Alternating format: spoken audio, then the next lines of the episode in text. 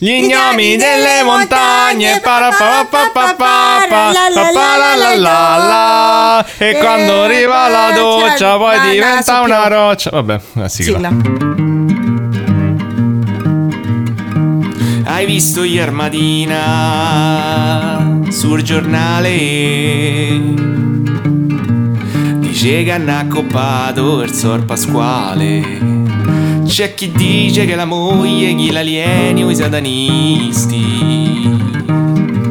Però è inesatto. Non ce lo spiega brivido guatto.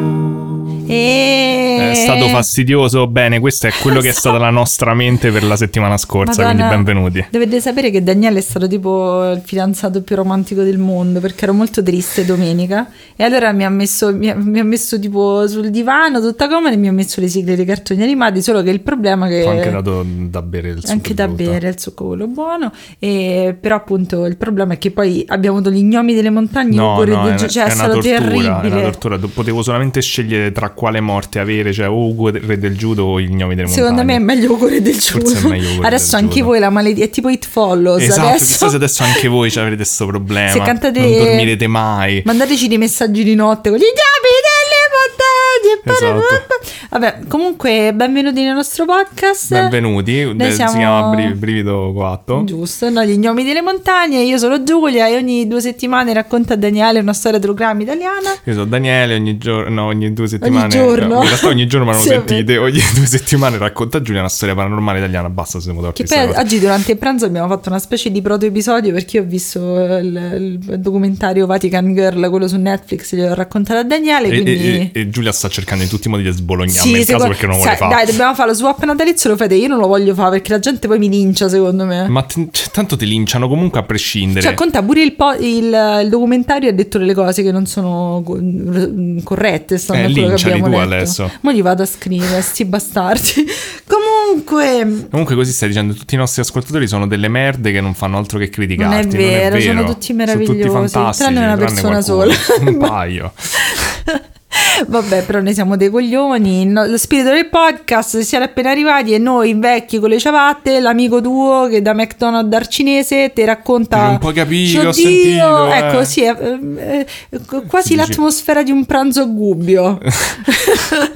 Eh, questa diventerà vecchia molto È presto. vero, diventerà vecchi. Però non sai che non hanno detto che è tutta una bufala? Sì, è uno Sì, stand detto pubblicitario che- per vendere Però come fai, a, come fai a inventarti No, quell'altro, eh, scusa, il Limodium. Libro bro- no, Limodium. Limodium, Sì. mi sa. Una volta l'ho preso Limodium, è stato terribile. Eh, mi hai raccontato. Terribile. Pure tu l'hai preso Limodium. No, mai preso un L'hai preso, l'ho preso una volta sola, non ve lo consiglio. A Gubbio magari Limodium.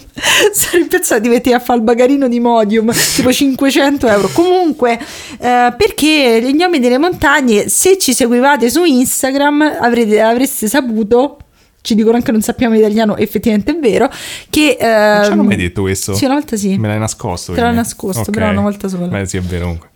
Non lo sappiamo. No, non bene. sappiamo manco il romano bene. No, neanche non A sappiamo niente. cose in romano e dico, ma che vuol dire? sappiamo niente.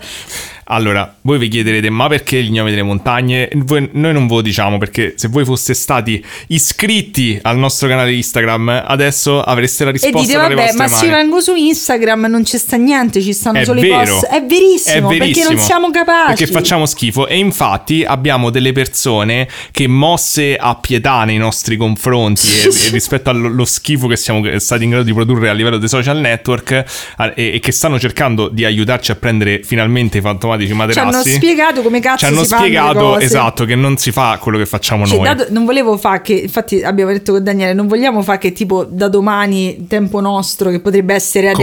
Cominciamo a fare tipo le foto col, col filtro di Instagram tutto, tutto No, piallato. facciamo tu, io che vado face. avanti e a te che ti do la mano, diciamo Eh beh, verso già nuove cosa, avventure. però. no, secondo me ci, Si sta, fa ci ancora. ancora. Non so che si fa adesso su Vabbè, ma non hanno capito Le cosce Cioè, di Wustel. il punto è Eh. che da oggi, che voi non sapete quando è oggi, ci impegneremo ad essere Esatto. più attivi su Instagram, a sfruttare questo, a, a mungere eh, questo social network. Sì, vabbè, E quindi però appunto. ci dovete sopportare che faremo veramente Però, schifo, non siamo capaci. però appunto a modo nostro, Vabbè, sì, consigliando documentari, stronzate, detto, ricette, cioè, sì, ma bisogna ridire. Sì, i filtri, Tu che mi regali le rose, cose, il cibo nudo, quello si vede il sempre. il fitti, il queste cibo cose qui. nudo.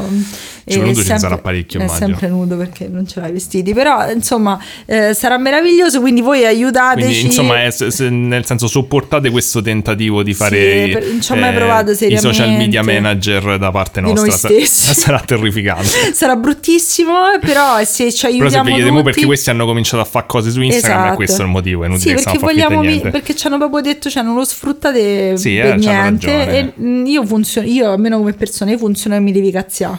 Cioè Sì. mi devi mettere notte e devi comportare. Ma come se stai la- sempre a lamentarti che te cazziano perché non sei No, ma, ti- eh, ma certe persone quando mi cazzano e mi danno dei consigli, io li prendo sempre. Ad esempio, una ragazza mi ha detto: Guarda, secondo me non era proprio esatto il caso di Erba. Gli ho detto: C'hai ragione, ho fatto una cosa di merda. Lo, lo se lo fa- rifacessi adesso lo farei cento volte meglio. Ad esempio, te che mi hai detto: Guarda, Giulia, dobbiamo, dobbiamo impegnarci di più per pulire la cucina. Eh. La pulisco sempre, Sì, sì, pulisco tutto. Quindi sì. l'importante è che uno mette le amici. Giulia, oh, Saranno contenti di questo dettaglio di cosa? della, della nostra cucina quella è pulita. Esatto, no, ma io, sono, cioè io, io per esempio, io le cose in casa, io raga, non ce la faccio. Ti devi impegnare Cioè, di più a regalarmi dei soldi. mi hanno regalato 570.000 bambolotti, stracci, mi hanno, mi hanno cercato di indottrinare. Io sono un- una persona orribile che non sa pulire un Lo so, cazzo. ma il problema è proprio quello. È stato il, il lavaggio del cervello. Adesso tu sei- sei Esatto. troppo punk per accettare che uno Esatto, de- dovrebbe anche pulire le cose esatto. senza voler Però accontentare le persone che ti hanno imposto. vi giuro, anche lì mi sono impegnata, quindi Sì, dovete darmi fiducia, però non andata. non importa, però appunto voi sosteneteci,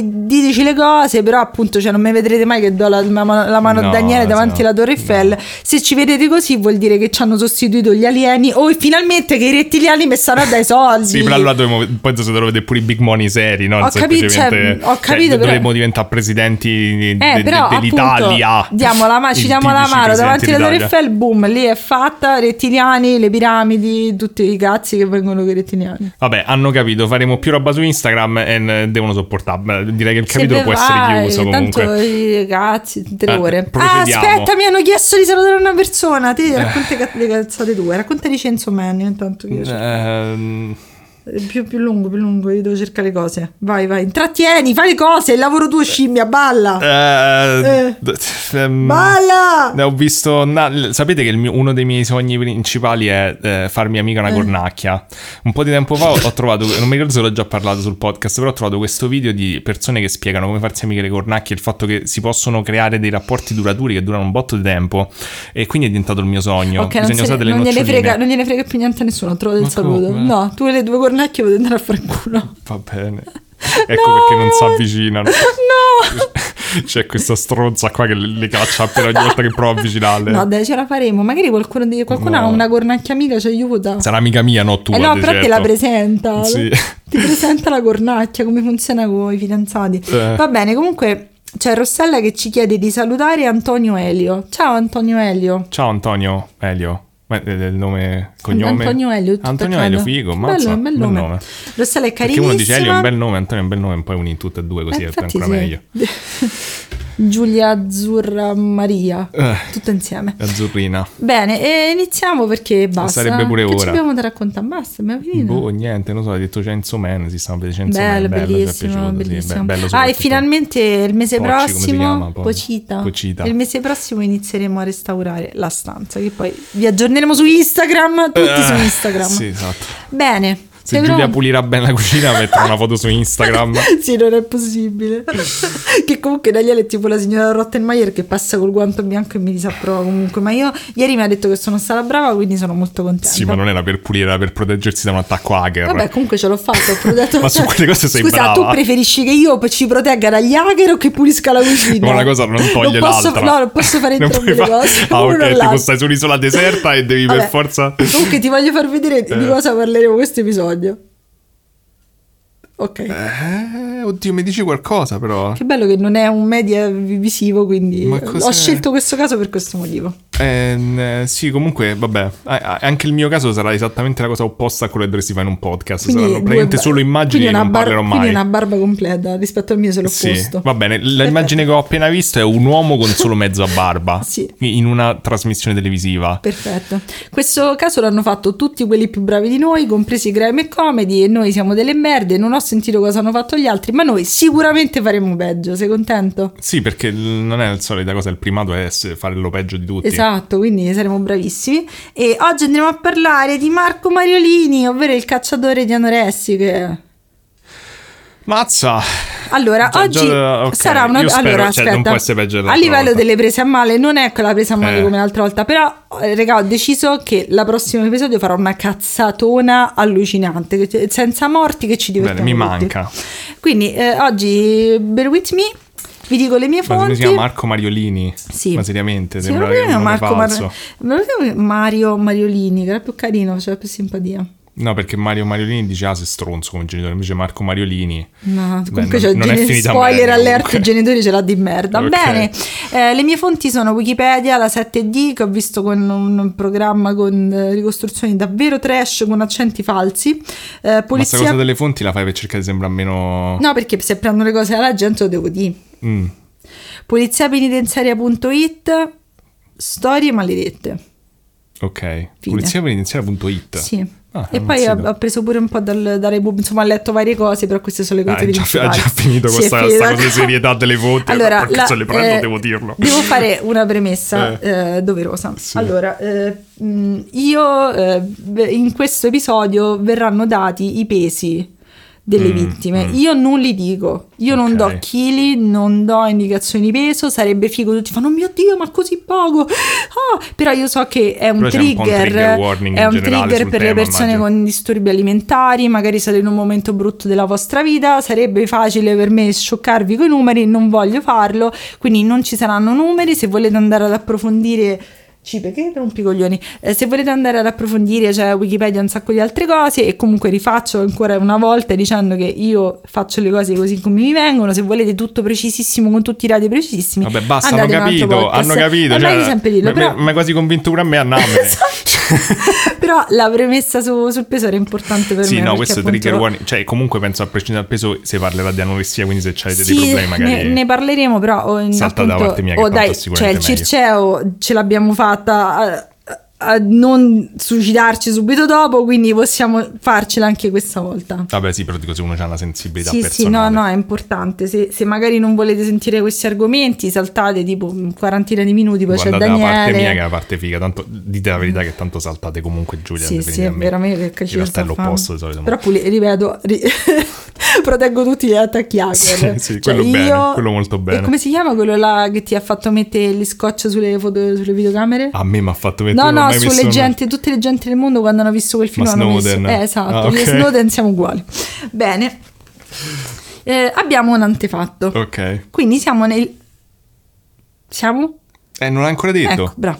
Siamo il 14 luglio del 1998 e ehm, Mariolini, questa persona di cui parleremo nel nostro episodio, eh, minaccia di... Stai leggendo la data? Sì. Vai, dimmi la data. Qua- 4 luglio. 14 luglio. Qua- Quasi, del 1998. Va bene, questa la sapevi, bravo. Ok. Quindi questa, questa persona, Mariolini, eh, dopo una serie di tentativi è riuscita ad attrarre ad un, ad un appuntamento a Verbania la sua ex fidanzata, Monica Calò, che non vedeva da circa due anni. Ehm, I due, mh, praticamente questo deve essere un ultimo incontro, cioè una specie di chiusura per Monica di, que- di questa storia che poi andremo a approfondire successivamente. Mm. Lei accetta di vederlo per un'ultima volta. Eh, non- se avete un fidanzato eh, violento, abusive, qualsiasi cosa, non lo vedete l'ultima volta, non vale la pena, Non sarà sempre il il solito stronzo.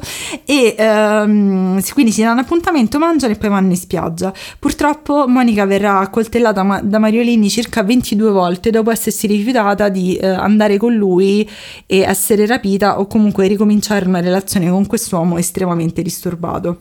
Mi piace che, Ehm, non, cioè, che essere rapita e reiniziare una, una Poi vedremo perché relazione è que- la stessa cosa. Sì, perché questa questione del rapimento e del ricominciare la relazione la vedremo dopo. Ehm, quando dopo aver ucciso la donna, la donna è stata uccisa comunque in spiaggia in pubblico. eh, lui tenterà di scappare a nuoto per poi dire che non era una un tentativo di fuga, ma semplicemente voleva nuotare così tanto da stancarsi e poi annegare. Però, spoiler, non ci è riuscito. Cioè, mi sembra un... Vabbè. Questo è un antefatto, adesso andiamo a vedere. Di che cosa parla questa, questa, questa vicenda? Eh, Mariolini è un uomo di 39 anni, quindi quando viene arrestato nel 98, ed è, e fa l'antiquario in provincia di Brescia. Eh, lui è un... Perché Brescia quella è chiusa? Brescia, dico, dici Brescia. Io dico Brescia. Io dico Brescia. Però forse Brescia è giusto. Brescia, Vabbè. Brescia, non lo so, vabbè, comunque. È un uomo quindi di 39 anni, fa l'antiquario in provincia di Brescia. Eh, Mariolini ha vissuto quasi sempre con i nonni. Secondo me, appunto, eh, chi si intrippa un po' con la psicologia, quello che vi sto andando a dire, poi lo rivedremo proprio nella sua persona in maniera lampante, perché lui aveva una madre che era dis- ehm, era, soffriva di un disturbo ossessivo compulsivo che si manifestava nel pulire ossessivamente la casa costantemente, quindi i figli Se non sbaglio-. No, se vuoi sì, se la vuoi prendere così.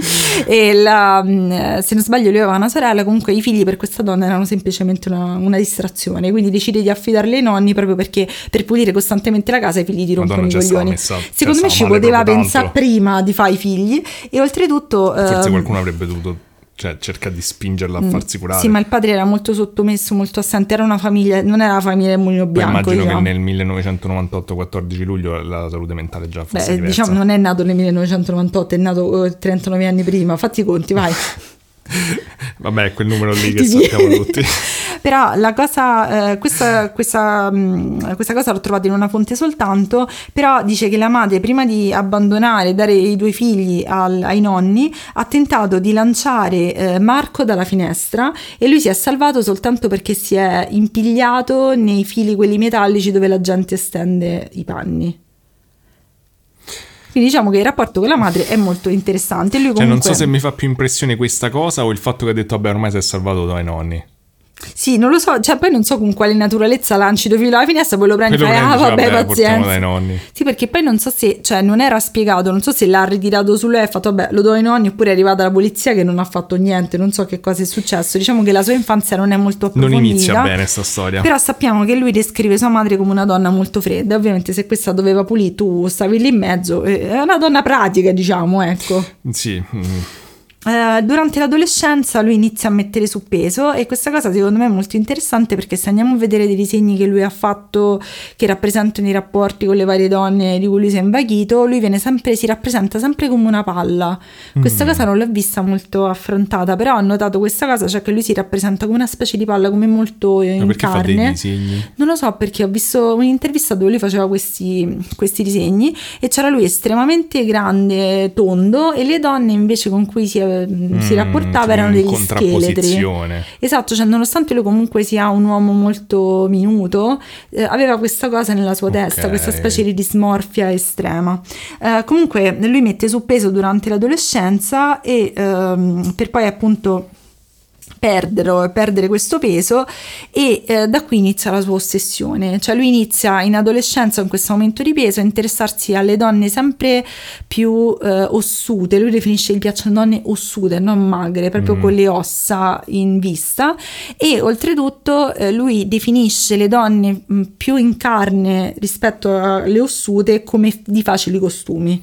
Quindi a lui Cioè, piacevano quindi la queste... quantità di grasso che hai nel corpo determina quanto sei di facili costumi. Esatto, cioè è assurda sta cosa, già, Ok. cioè, è molto problematico, infatti cioè, gi- già queste cose sono iper problematiche, poi ci divertiremo ancora più avanti, però la cosa assurda è che lui gli piaceva proprio quasi essere rifiutato da queste donne estremamente magre, Eh, perché erano pure. eh, cioè è proprio, è proprio tipo manuale di psicologia e mm, eh, lui si innamora di questa donna Lucia che è la prima donna che vestirà con la sua ossessione per l'estrema magrezza. Lui si innamora di lei a 19 anni e si innamorano prima che lui partisse per il militare. Lui non era molto innamorato di questa Lucia. Secondo me proprio l'amore non c'è nel senso non- no no ma proprio non, non c'è affetto non c'è empatia non c'è niente. Nonostante lui dica di essere innamorato invaghito dipendente non c'entra proprio c'è niente. tipo questa sta ossessione sessuale per Esatto, è una, è una cosa molto strana perché lui eh, se- si vede già da qui, cioè lui si innamora di questa Lucia a 19 anni e si innamora di Lucia prima di partire per il militare. Lui dice vabbè sti cazzi, tanto eh, io vado per il militare, lei non è che mi, mi sconfinferi più di tanto, al militare troverò eh, eserciti di donne magrissime ai certo, miei è- è piedi. risaputo. Certo, e eh, lui le definisce anoressiche perché proprio lui piace questa, mh, poi la vedremo, l'approfondiremo più avanti, queste, le chiama anoressiche però sono queste donne ossute di cui lui fantasi, fantasizza? Fantasia. Fa fantasia. Fa fantasie. Fantastica, Fantastica, fantastica. esatto. Però non acchiappa, ovviamente lui non acchiappa nessuno durante, cioè in questa, non so, il militare, questa specie di paradiso di donne magre. Strano, non... E una volta tornato, però ovviamente non è che Lucia era scema che sta lì a aspettare lui, sì, e 19 lei, si, lei si invaghisce di un'altra persona e dice che lui prima di riuscire finalmente a sposare Lucia eh, quando lei ha 21 anni, medita per tantissimo tempo in maniera seria di uccidere la persona di cui Lucia si è invaghita, quindi già Mm. non stava molto bene, ma lo sappiamo. Ma seria, vabbè.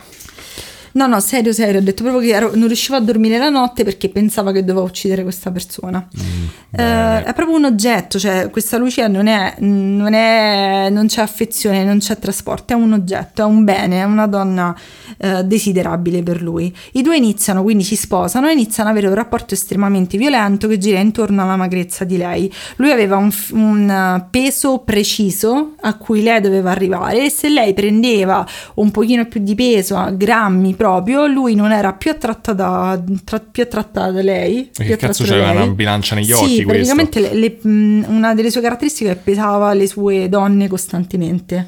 Quindi lui controllava al grammo quanto pesava sta pora Crista, però lei si è salvata proprio perché eh, lei è rimasta incinta e lui durante la gravidanza Ah, poteva sapere quanto. durante la gravidanza la trovava no, la pesava uguale, cioè non Eh sì, sapeva però non sai il feto comunque. Sì, però pensa una persona che attratta le donne ossute, questa povera Crista che Gli poi fa schifo, gli fa schifo, gli ha fatto schifo in maniera assurda e allenta un pochino la presa proprio perché comunque le gravidanze poi se ne andavano a rischio, quindi lei ha avuto due figli con lui e poi alla fine hanno deciso di lasciarsi. Io in alcune fonti ho trovato che lei è andata via, in, Mm. alcune, eh, in altre fonti ho trovato che lui l'ha lasciata, però in, o- in ogni caso questa donna si è salvata la vita perché oltretutto quando lei era incinta e gli faceva così schifo, lui doveva trovarsi delle amanti temporanee, delle donne, eh, delle donne appunto che mh, dovessero Avessero il soddisfare. peso preciso. Poi la cosa assurda è che lui dice proprio eh, che lui non è attratto, capisce intorno a questo periodo della sua vita di lui non essere attratto dalle anoressiche, perché secondo lui le anoressiche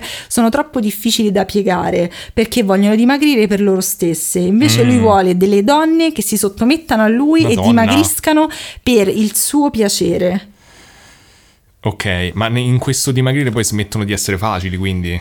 Sì, perché è strano, cioè lui vuole, mh, vuole, poi lo vedremo più avanti, quella relazione che è meglio approfondita, però è come se vuole queste donne che si annientano per lui e che ovviamente poi perdendo così Sicuramente tanto... le vuole quasi ucci- che si Sì, uccidano da esatto, sole, e oltretutto questa perdita grande di peso porta poi a una perdita di desiderio nei suoi confronti, no? Cioè loro non lo desiderano più, diventano fredde, diventano meno attive, diventano meno Vabbè, vive certo, come donne. Certo, cioè, non è uno stato naturale di salute. Però insomma eh, lui a questo punto de- lascia- si lascia con la moglie e decide di andare in giro per Valere, mette vagabonda, insomma cerca altri partner e mette anche un annuncio che eh, Daniele però io ho paura che se te lo leggo poi tu mi lasci e corri da lui. Te lo leggo? Vai. Eh, sono un commerciante di buona posizione, non è vero perché faceva l'antiquario e diceva pure lui che faceva la fame. Ehm, e vorrei conoscere a scopo di convivenza o matrimonio una ragazza tra i 18 e i 50 anni che sia veramente magrissima, anzi scheletrica. Ho scritto che culo, corro da lui.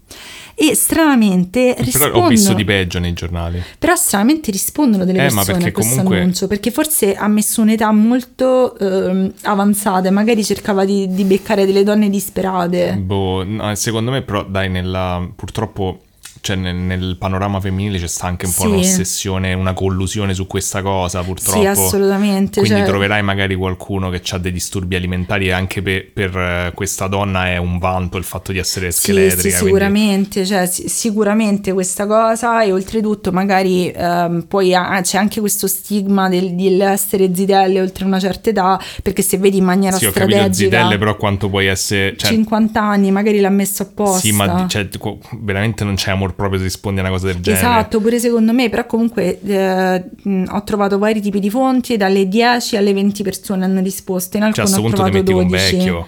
Sì, infatti è molto meglio mettere con vecchio che con sto stronzo, però insomma 12 persone rispondono a questo annuncio e tra, tra queste persone ne risponde anche Monica, che è una studentessa di 25 anni che studia logopedia. I due si iniziano a sentire per telefono e lui quasi subito gli rivela che lui ama le donne estremamente magre, cioè non Vabbè, è che glielo rivela, l'aveva, l'aveva già Un scritto. grande segreto.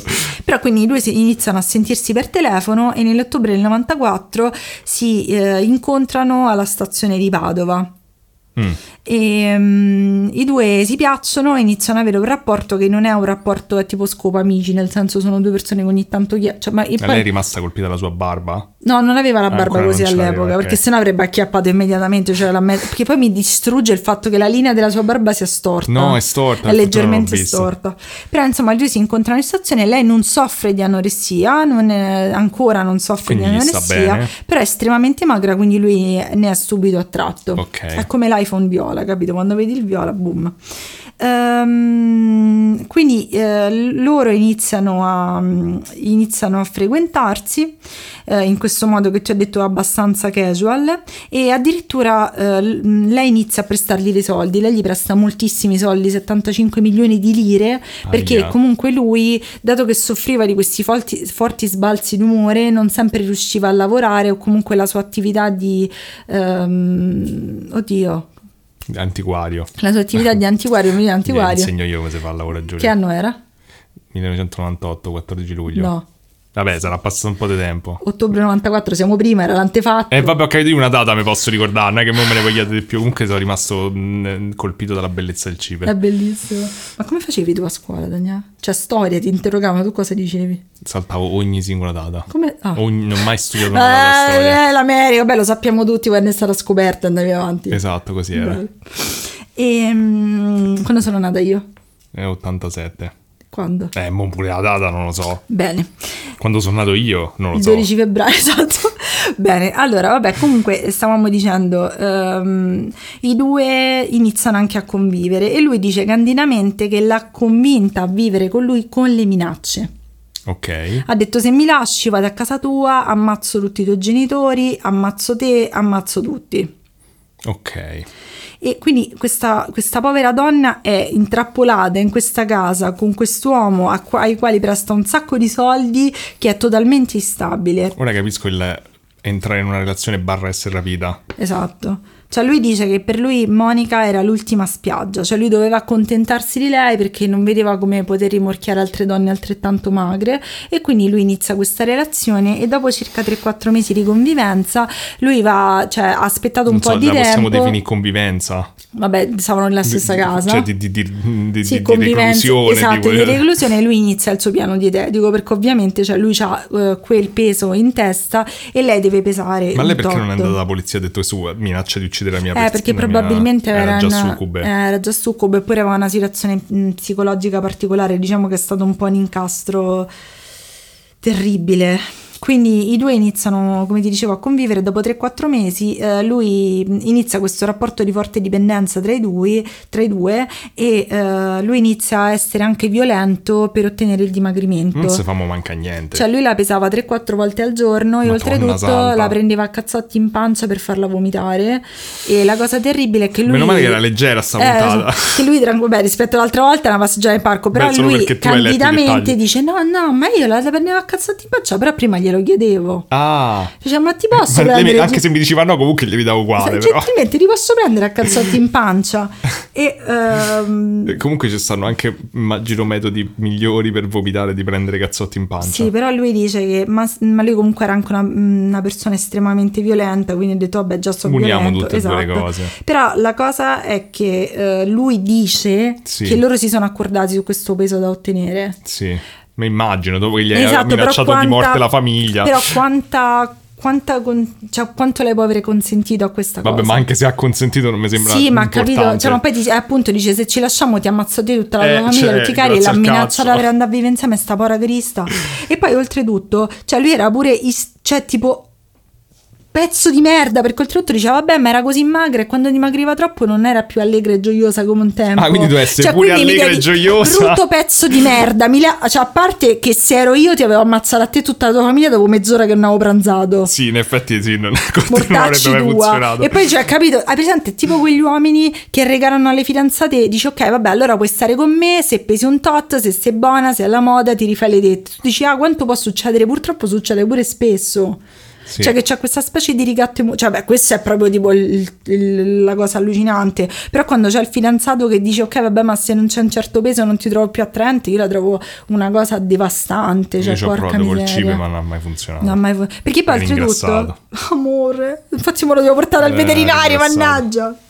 Vabbè, ma la cosa che mi dà pure altamente fastidio e che penso che sia molto richiama un sacco questa cosa è che lui comunque loro andavano costantemente al ristorante Oddio, e cioè lui, la si- torturava lui- proprio. lui si definisce un buon gustaio Eh, beh, mi immagino. lui diceva proprio cosa prendevo antipasto pasta E poi glielo fresca faceva vomitare, poi- che faceva? questo mi ricorda che Gli fra poi dobbiamo pugni? no praticamente gli ordinava un tè cioè lei era costretta senza cibo a guardare lui che si abboffava questo pezzo di merda è come il tizio che vuole la donna magra e buona e però lui no lui può fare quello che gli pare ma vaffanculo mi fa È troppo così che incazzare. funziona. sì sì certo è così che funziona Vabbè, comunque in ogni caso, eh, appunto, io l'avrei ammazzato con le mie mani, immagino.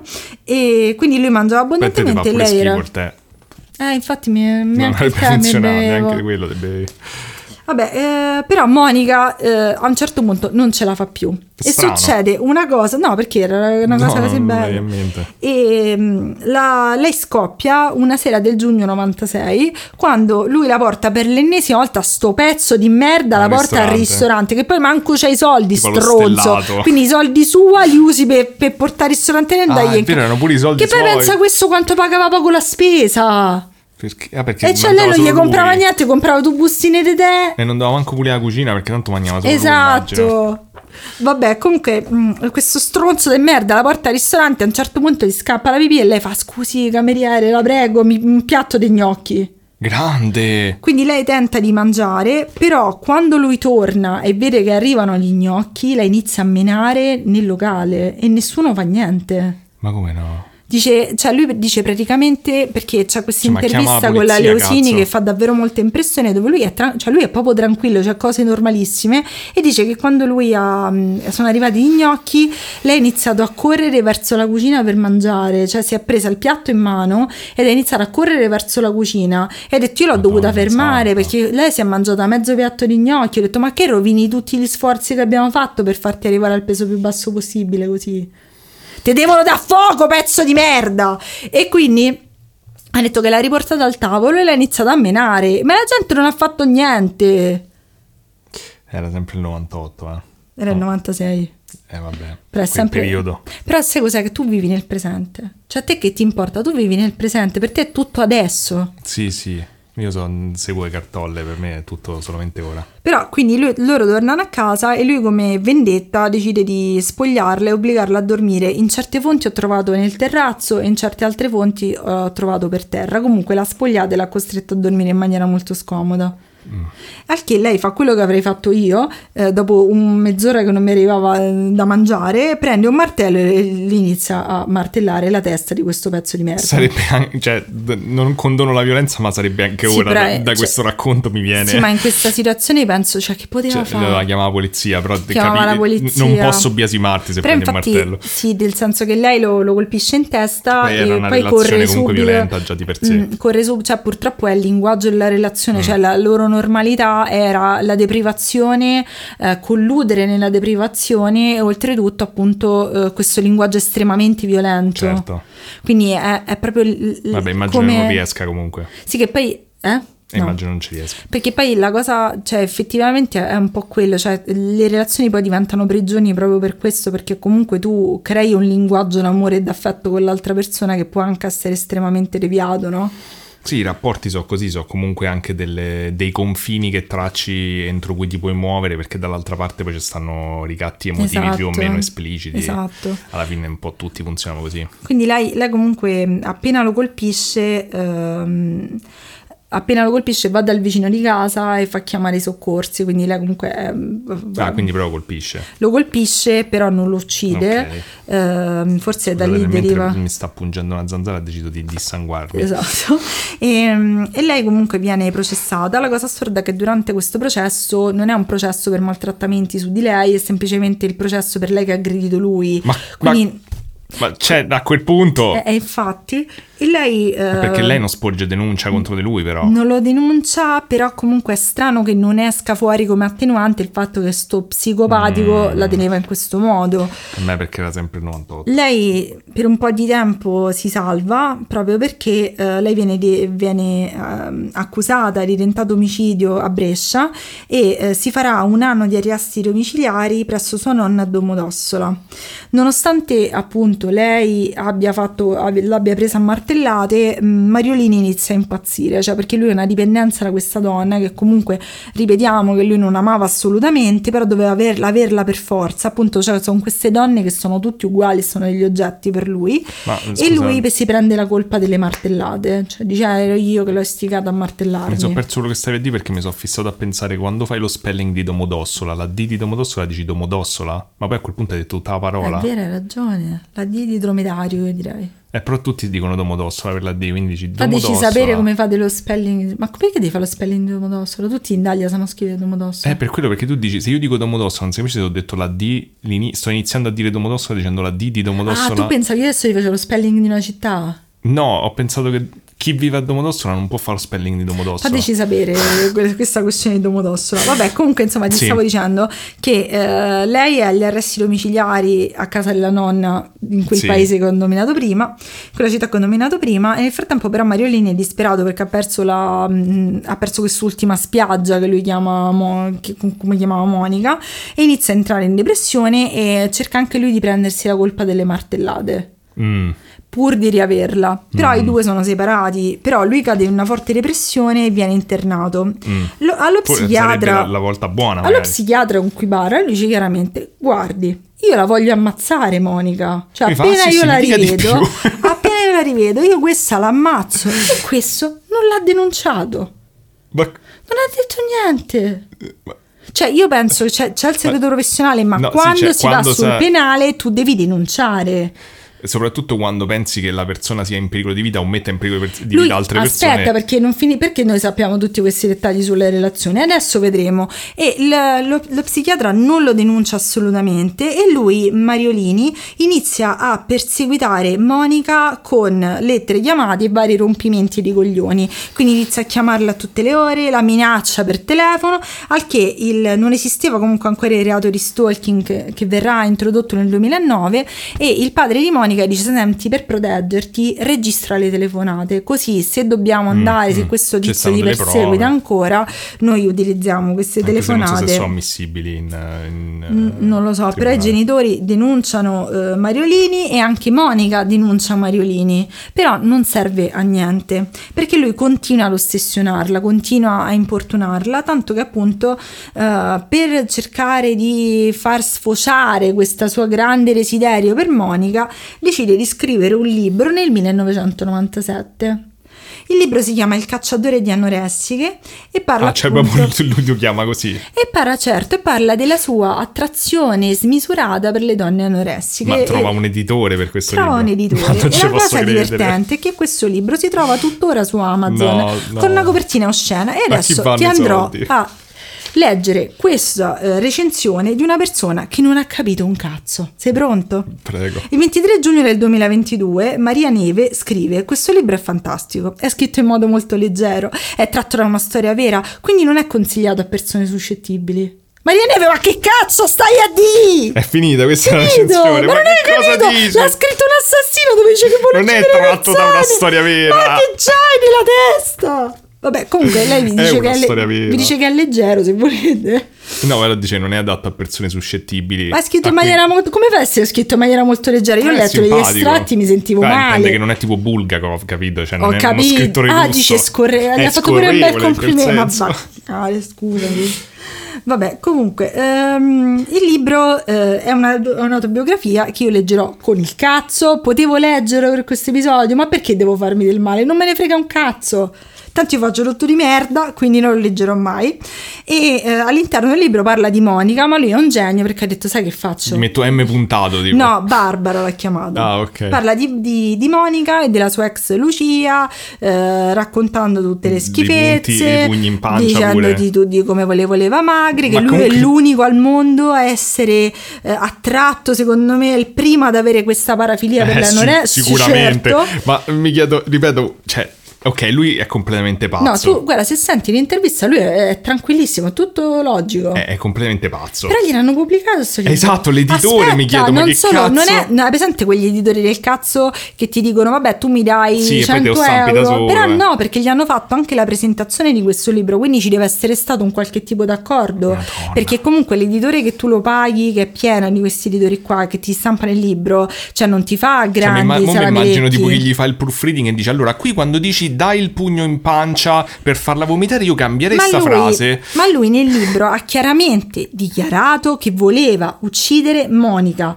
e eh, fanno un, um, una conferenza stampa a Milano nel maggio del 97 e all'interno di questa compe- conferenza stampa c'erano due eh, come mm, spettatori, due carabinieri che erano andati eh, in borghese. Quindi davanti a dei carabinieri lui ha detto io sono un mostro, ucciderò e, e vado fermato. e tutti eh grande firma per il libro E questo un anno prima, capite? Eh. Allora, e manda il libro a Monica pure. Ha detto: se, se non hai capito che ti voglio firmato. ammazzare, che non devi mangiare, Sottolineato. esatto. gli ha fatto pure i disegnini, come ti avevo detto.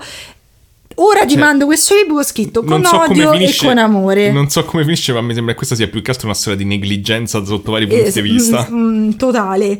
Quindi fa- lui fa un'ultima telefonata e dice: Guarda, Monica, se non ti vedo un'ultima volta, Ah, io mi ammazzo, mi butto, mi faccio. Che poi lui dice costantemente: Ma io non mi volevo ammazzare. No. È lei che mi ha costretto a fare tutta questa storia. Cioè, lui continua a dire che lui è una vittima, che è colpa di lei. ma se come ha fatto il libro dicendo un mostro Eh, ma invece Poi ha ha cambiato eh, idea sì, è colpa degli altri, è sempre colpa degli era il altri. personaggio del libro quello E quindi lei purtroppo, perché è una persona, lu- lui anche lo dice, lei è una persona estremamente sensibile, molto buona, anche ricordare le persone in questo modo, e dice senti io vado per la closure e le- lei però gli dice vediamoci per forza in un luogo pubblico. Eh, e lei è convinta che nella spiaggia lei era protetta. Eh, c'ha un minimo di senso. Però dopo che lui è stato catturato, la polizia trova nella sua macchina corde, catene, tubi di plastica, qualsiasi cosa, perché lui ha proprio detto io ero andato lì con lo scopo non di ammazzarla, Ah. ma di rapirla, portarla a casa mia, legarla e costringerla a dimagrire. di nuovo Di nuovo. ok Io, io volevo fare E questo. Io avevo pensato che se alle brutte proprio non ci riuscivo, l'avrei uccisa. Cioè, e lui conta- continuava a dire in maniera candida il fatto, Maria Neve, mi dispiace tesoro mio, ma che cazzo di libro hai letto, che intervista hai visto? E lei continuava a dire, eh, lui continua a dire, "Eh, vabbè, ma mi- cioè, io la devo rapire, devo fare qualcosa. E la Leosini diceva, senta, ma scusi, ma che cazzo? Cioè, lei comunque la voleva uccidere, perché se io la lego, la rapisco e la affamo, questa prima o poi mi muore. Se non riesco a rapirla, la ammazzo. Quindi Monica era morta, a prescindere, cioè finiva sempre con lei che moriva. Cioè, che moriva per lui cioè voleva farla morire di fame Esatto. Cioè lui proprio candidamente, come se fosse questo look con sta mezza barba da coglione, barba da coglione, non Barbara coglione, eh, lui dice queste cose tipo super candidamente. ma quindi quella barba non c'ha una motivazione pensavo a un certo non punto lo, di questa sapete che io, storia non- io, cioè magari appunto, io a un certo c'era tipo Manson che si faceva allora, le- sentite la verità. No, vabbè, mezz- era una, una scelta di look, ma in questo caso eh, io sono arrivata a un certo punto che ho detto, senti, io non mi posso volere così male. Io questa intervista mi mancavano 5 minuti, magari alla fine diceva, scusi, ma che cazzo di barba." barbiere c'ha? Cioè, perché eh, io avrei aperto così, però non ce la facevo più. Se volete proprio, se, se Vabbè, volete fare precisi, sapete sta barba, vedete ditecelo. questa barba de merda, speriamo, però che poi, cioè, si è fatto un culo a farsi sce- crescere sta mezza barba Eh, no. e poi se, ma cioè, poi te- sta cioè, barba mattina ti devi completa radere solo metà sì, madonna. Io ho visto di... vabbè, lasciamo perdere. E vabbè, comunque, eh, insomma, lui tutto, tutto eh, così, bla bla bla. E mm, lui comunque continuava a dire che lui non voleva suicidarsi, quindi Monica doveva morire per non far suicidare lui. Bravo, Mm. coglione. Poi eh, nel 2000 lui viene eh, condannato con rito abbreviato a 30 anni.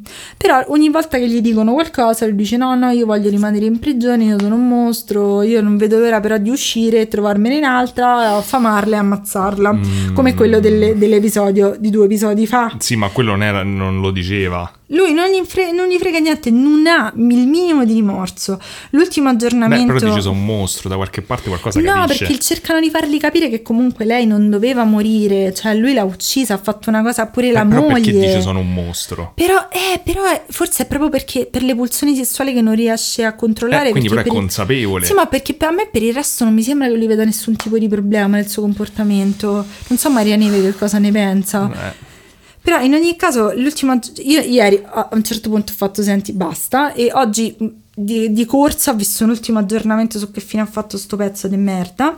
Eh, comunque lui ha terminato di scontare la pena, quindi gli hanno fatto anche uno sconto perché comunque erano 30 anni nel 2000, adesso è il 2022, quindi gli hanno fatto un 8 anni di, di sconto. sarebbe stato 2030. Ha lasciato, esatto. bravissimo. 2030. Ha lasciato il carcere, è stato trasferito in una residenza psichiatrica e, Ok, mi sembra un per posto eh, pericolosità sociale. Eh, tra tre anni Eh. lo possono valutare e possono dire in caso eh, che è un uomo sano e questo può andare a ammazzare altra gente. Ma Io spero che nel 2023 nessuna persona lo reputi sano se non è sano.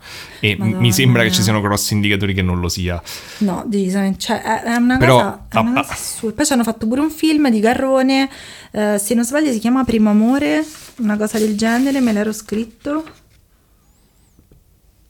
Boh. Dicevo delle cornacchie. Praticamente mi hanno detto che ci devi mettere tipo le, mm, le noccioline, però con la buccia interna. No, l'ho cancellato, non me lo ricordo come Ok. si chiama il film. Però eh, non lo so, non l'ho visto il film, non ho avuto tempo, non è, sinceramente non mi andava. Vabbè, senti, io ho- ho- ho subito troppa merda per fare questo episodio. Allora, io onestamente non lo so, rispetto ad altre cose, cioè lui mi sembrava, mi sembrava semplicemente, cioè, allora, non lo so. Cioè, Allora, sembra C'è proprio- del male, ma c'è il fatto che è una persona che chiaramente sta veramente fuori. Malissimo. Sta proprio fuori di testa. Cioè, non mi sembra che abbia avuto un'infanzia facile, ma a Ma prescindere... di certo se tua madre ti butta da una finestra, Vabbè, però, però non è una dall'altra giustificazione, parte... però comunque è chiaro che sei una persona malata. Cioè, io mi chiedo, cioè, rispetto ad altri, cioè, tipo, appunto, pure sto candore che c'ha nel dire le cose, Sì. cioè, ti fa capire che è malato, cioè, non è che sta cercando di nascondere le Sì, sue ma tracce, ha non è- ammazzato una persona in pubblico. Sì, ma poi la cosa assurda è che lui, da una parte lui non vede nessun problema di questa cosa, però dall'altra è proprio, cioè lui ha, or- ha orgoglio, si sente inorgoglito dall'essere attratto da queste donne. Sì, ma io la cosa che mi, che mi terrorizza di più di questa storia è come fai a far scrivere un libro ad una persona che chiaramente è malata e dici di uccidere persone? Esatto, come fai a sentire tu psichiatra uno che ti dice una cosa del genere? Cioè, com'è possibile che le persone Intorno applaudivano a sta cosa Sai invece perché- di fermarlo? Perché poi da una parte magari che fai il processo a questa che comunque sia viene perché ha dato una martellata in testa a questo e non ti fai domande. Però infatti è una cosa assurda, ma perché poi secondo me pure tutta sta storia è proprio una specie di ritratto del, del maschilismo più estremo con una donna che che si consumi e muoia Sì, ma anche perché- de- una sociopatia diffusa delle persone che dici, ah, che Sì, bel libro, te lo pubblico, che ne so. Cioè, certo. da- dalla storia che mi hai fatto mi arriva questo, cioè mi arriva una negligenza e Io una adesso- collusione di tutti. Io infatti, so- cioè pure il fatto di fare il film, ma gli hanno dovuto pagare i diritti. Eh, a me queste cose Questa cosa io non la so. strano, se, eh. se qualcuno magari capisce di diritti di queste cose qua, però se, se hanno fatto un film su questa cosa, lui qualcosa gli è arrivato. E poi oltretutto questo libro non si può vendere, sto libro su Amazon. A me mi fa schifo sta cosa, raga, perché oltretutto Però è c'è scorrevole. Molto scorrevole e leggero. Io 5 stelle, la, la parte dei pugni in pancia eh, mi è piaciuta Bellissima, molto. romantico, proprio da leggere. Ah, presente che in spiaggia ti rompi i coglioni, Sì, no? Allora leggi il diario di un... Ma poi, cioè, può essere il libro più bello del mondo, ma io sinceramente mi sono trovata davanti alla pagina di Amazon ho detto, ah, i soldi a chiunque li prenda, perché è ovvio che non li prende più lui, li prende la casa editrice qualcuno. Col cazzo, a parte la copertina fa schifo, è fatta con le. Quello è il problema più grande, Eh, esatto. E poi oltretutto, cioè, non lo potete tenere su Amazon perché è, è, è una confessione di omicidio. È veramente terribile sta storia. Sì, ma poi davvero, cioè, oltretutto mi ha dato proprio fastidio perché questa cosa è l'esemplificazione, cioè è proprio mh, anche i ricatti amorosi a, mh, al massimo, cioè tu devi essere come dico io, se no non sei degna del mio amore. Cioè, proprio si vede i problemi con la madre anaffettiva sono tipo iperlampanti, ma è proprio una storia cioè, terribile. Guarda, mi ha fatto incazzare da morire. Che poi non la conoscevo, in realtà una persona mi aveva suggerito di farla proprio dopo che um, Crime e Comedy l'aveva trattata, però ho detto non ce la voglio fare il giorno dopo, quindi aspetto un po', però ovviamente ora non mi ricordo chi quindi me l'aveva suggerita. ancora dai crediti, esatto, ok. Sì, perché eh, va così. Va bene. Però sono sicura che gli altri l'hanno fatta meglio, però mi sono impegnata. Va bene, nello spirito di questo podcast io smetterei di parlare di questo caso perché mi ha turbato molto e mi hai fregato all'inizio dicendo no, no, ma è tutto tranquillo, Adesso, no, questo è molto stasera, meno dell'altro. Stasera eh, quando ordinerò la pizza, cioè adesso, Eh? mi immaginerò la sua faccia di cazzo con la mezza barba mentre mi mangio tutta la pizza alla faccia sua. Te! non mi ha fatto arrabbiare questo caso. Madonna, cioè poi l'incubo penso appunto di... Cioè già le donne comunque hanno una pressione assurda Madonna su sta cosa mia. e, e il fatto di avere comunque... Non, cioè Sì, veramente mi sembra un, livello- un incubo. Cioè, già il livello di fat shaming che una donna Eh. deve, deve- deve vivere in famiglia, tua madre che ti dice che sei grassa, che c'ha un bel viso, le nonne. Cioè, a me crescendo mi hanno massacrato i coglioni fino a che non mi sono messa a dieta, ho perso troppo peso e poi mi hanno detto che ero troppo magra. Quindi non vai bene mai, qualsiasi cosa fai, non vai bene. C'è questa società di merda Ma dove no, ci sono i una- pantaloni che non te li puoi mettere, ma pure al contrario, eh. diffusa alla fine ma pure al cosa. contrario le persone troppo magre che devono soffrire questa cosa, cioè il corpo è della persona, tu non puoi dire niente, sto testa di cazzo è proprio la rappresentazione di tutto quello che mi fa impazzire. A me il cibo però comunque non mi piace così grasso, io l'ho sempre detto. Amore, no, io da queste cose. C'ha sempre quel rotolo di panza Quanta- quando si è la mette parte seduto. più bella, quando si lava la pancia, che gli viene quel rotolino No, dell'amore. quando si mette seduto lì all'angolo che gli, gli straborda la pancia di È sotto. bellissimo, ma perché è proprio un mergattino? Vabbè, comunque... Ecco, ehm, parliamo del cibo che è meglio. È bellissimo. Sta Vabbè, eh, pausa, pausa per ordinare la pizza. Intanto canta gli gnomi delle montagne. No, non canterò mai i nomi delle montagne. A tra poco. Eh. Dicevo, comunque, voi gli dovete dare le, le noccioline, quelle con la buccia, mi hanno detto. E le devi lasciare tipo tu, tu devi ordinare Eh, la ma pizza. certo, ma non, non mi devi, non tu non devi commentare, questo è un discorso a me e loro. Ok. Tu gli dai le, vuoi te? tu gli dai le noccioline con la, la buccia e dice che poi praticamente, praticamente arrivano, c'è sta la gente che ha detto che gli portano poi piano piano tipo i, mm, eh, proprio i regali, cioè tipo i tappi di bottiglia oppure le cose luccicanti e c'era uno che ha detto tipo che un giorno gli hanno portato a far vedere i pulcini. Oddio. Eh, capito? Pensa che bello, tipo che ti portano i No, pulcini. perché non ci passano i pulcini qua? Perché tu sei stronza, tu hai detto prima che è una cazzata sta cosa delle, de- delle cornacchie, quindi mo a me me li fanno vedere, no a te. E dice che poi tipo che ne so, c'è gente che dopo è tornata magari dopo anni e comunque si sono ricordate, eh, perché sono super intelligenti i corvidi comunque se non lo sapevate. Bene, che pizza vuoi? Eh vabbè, vado a scegliere la pilla, la, pi- la pilla, vado a scegliere la pizza.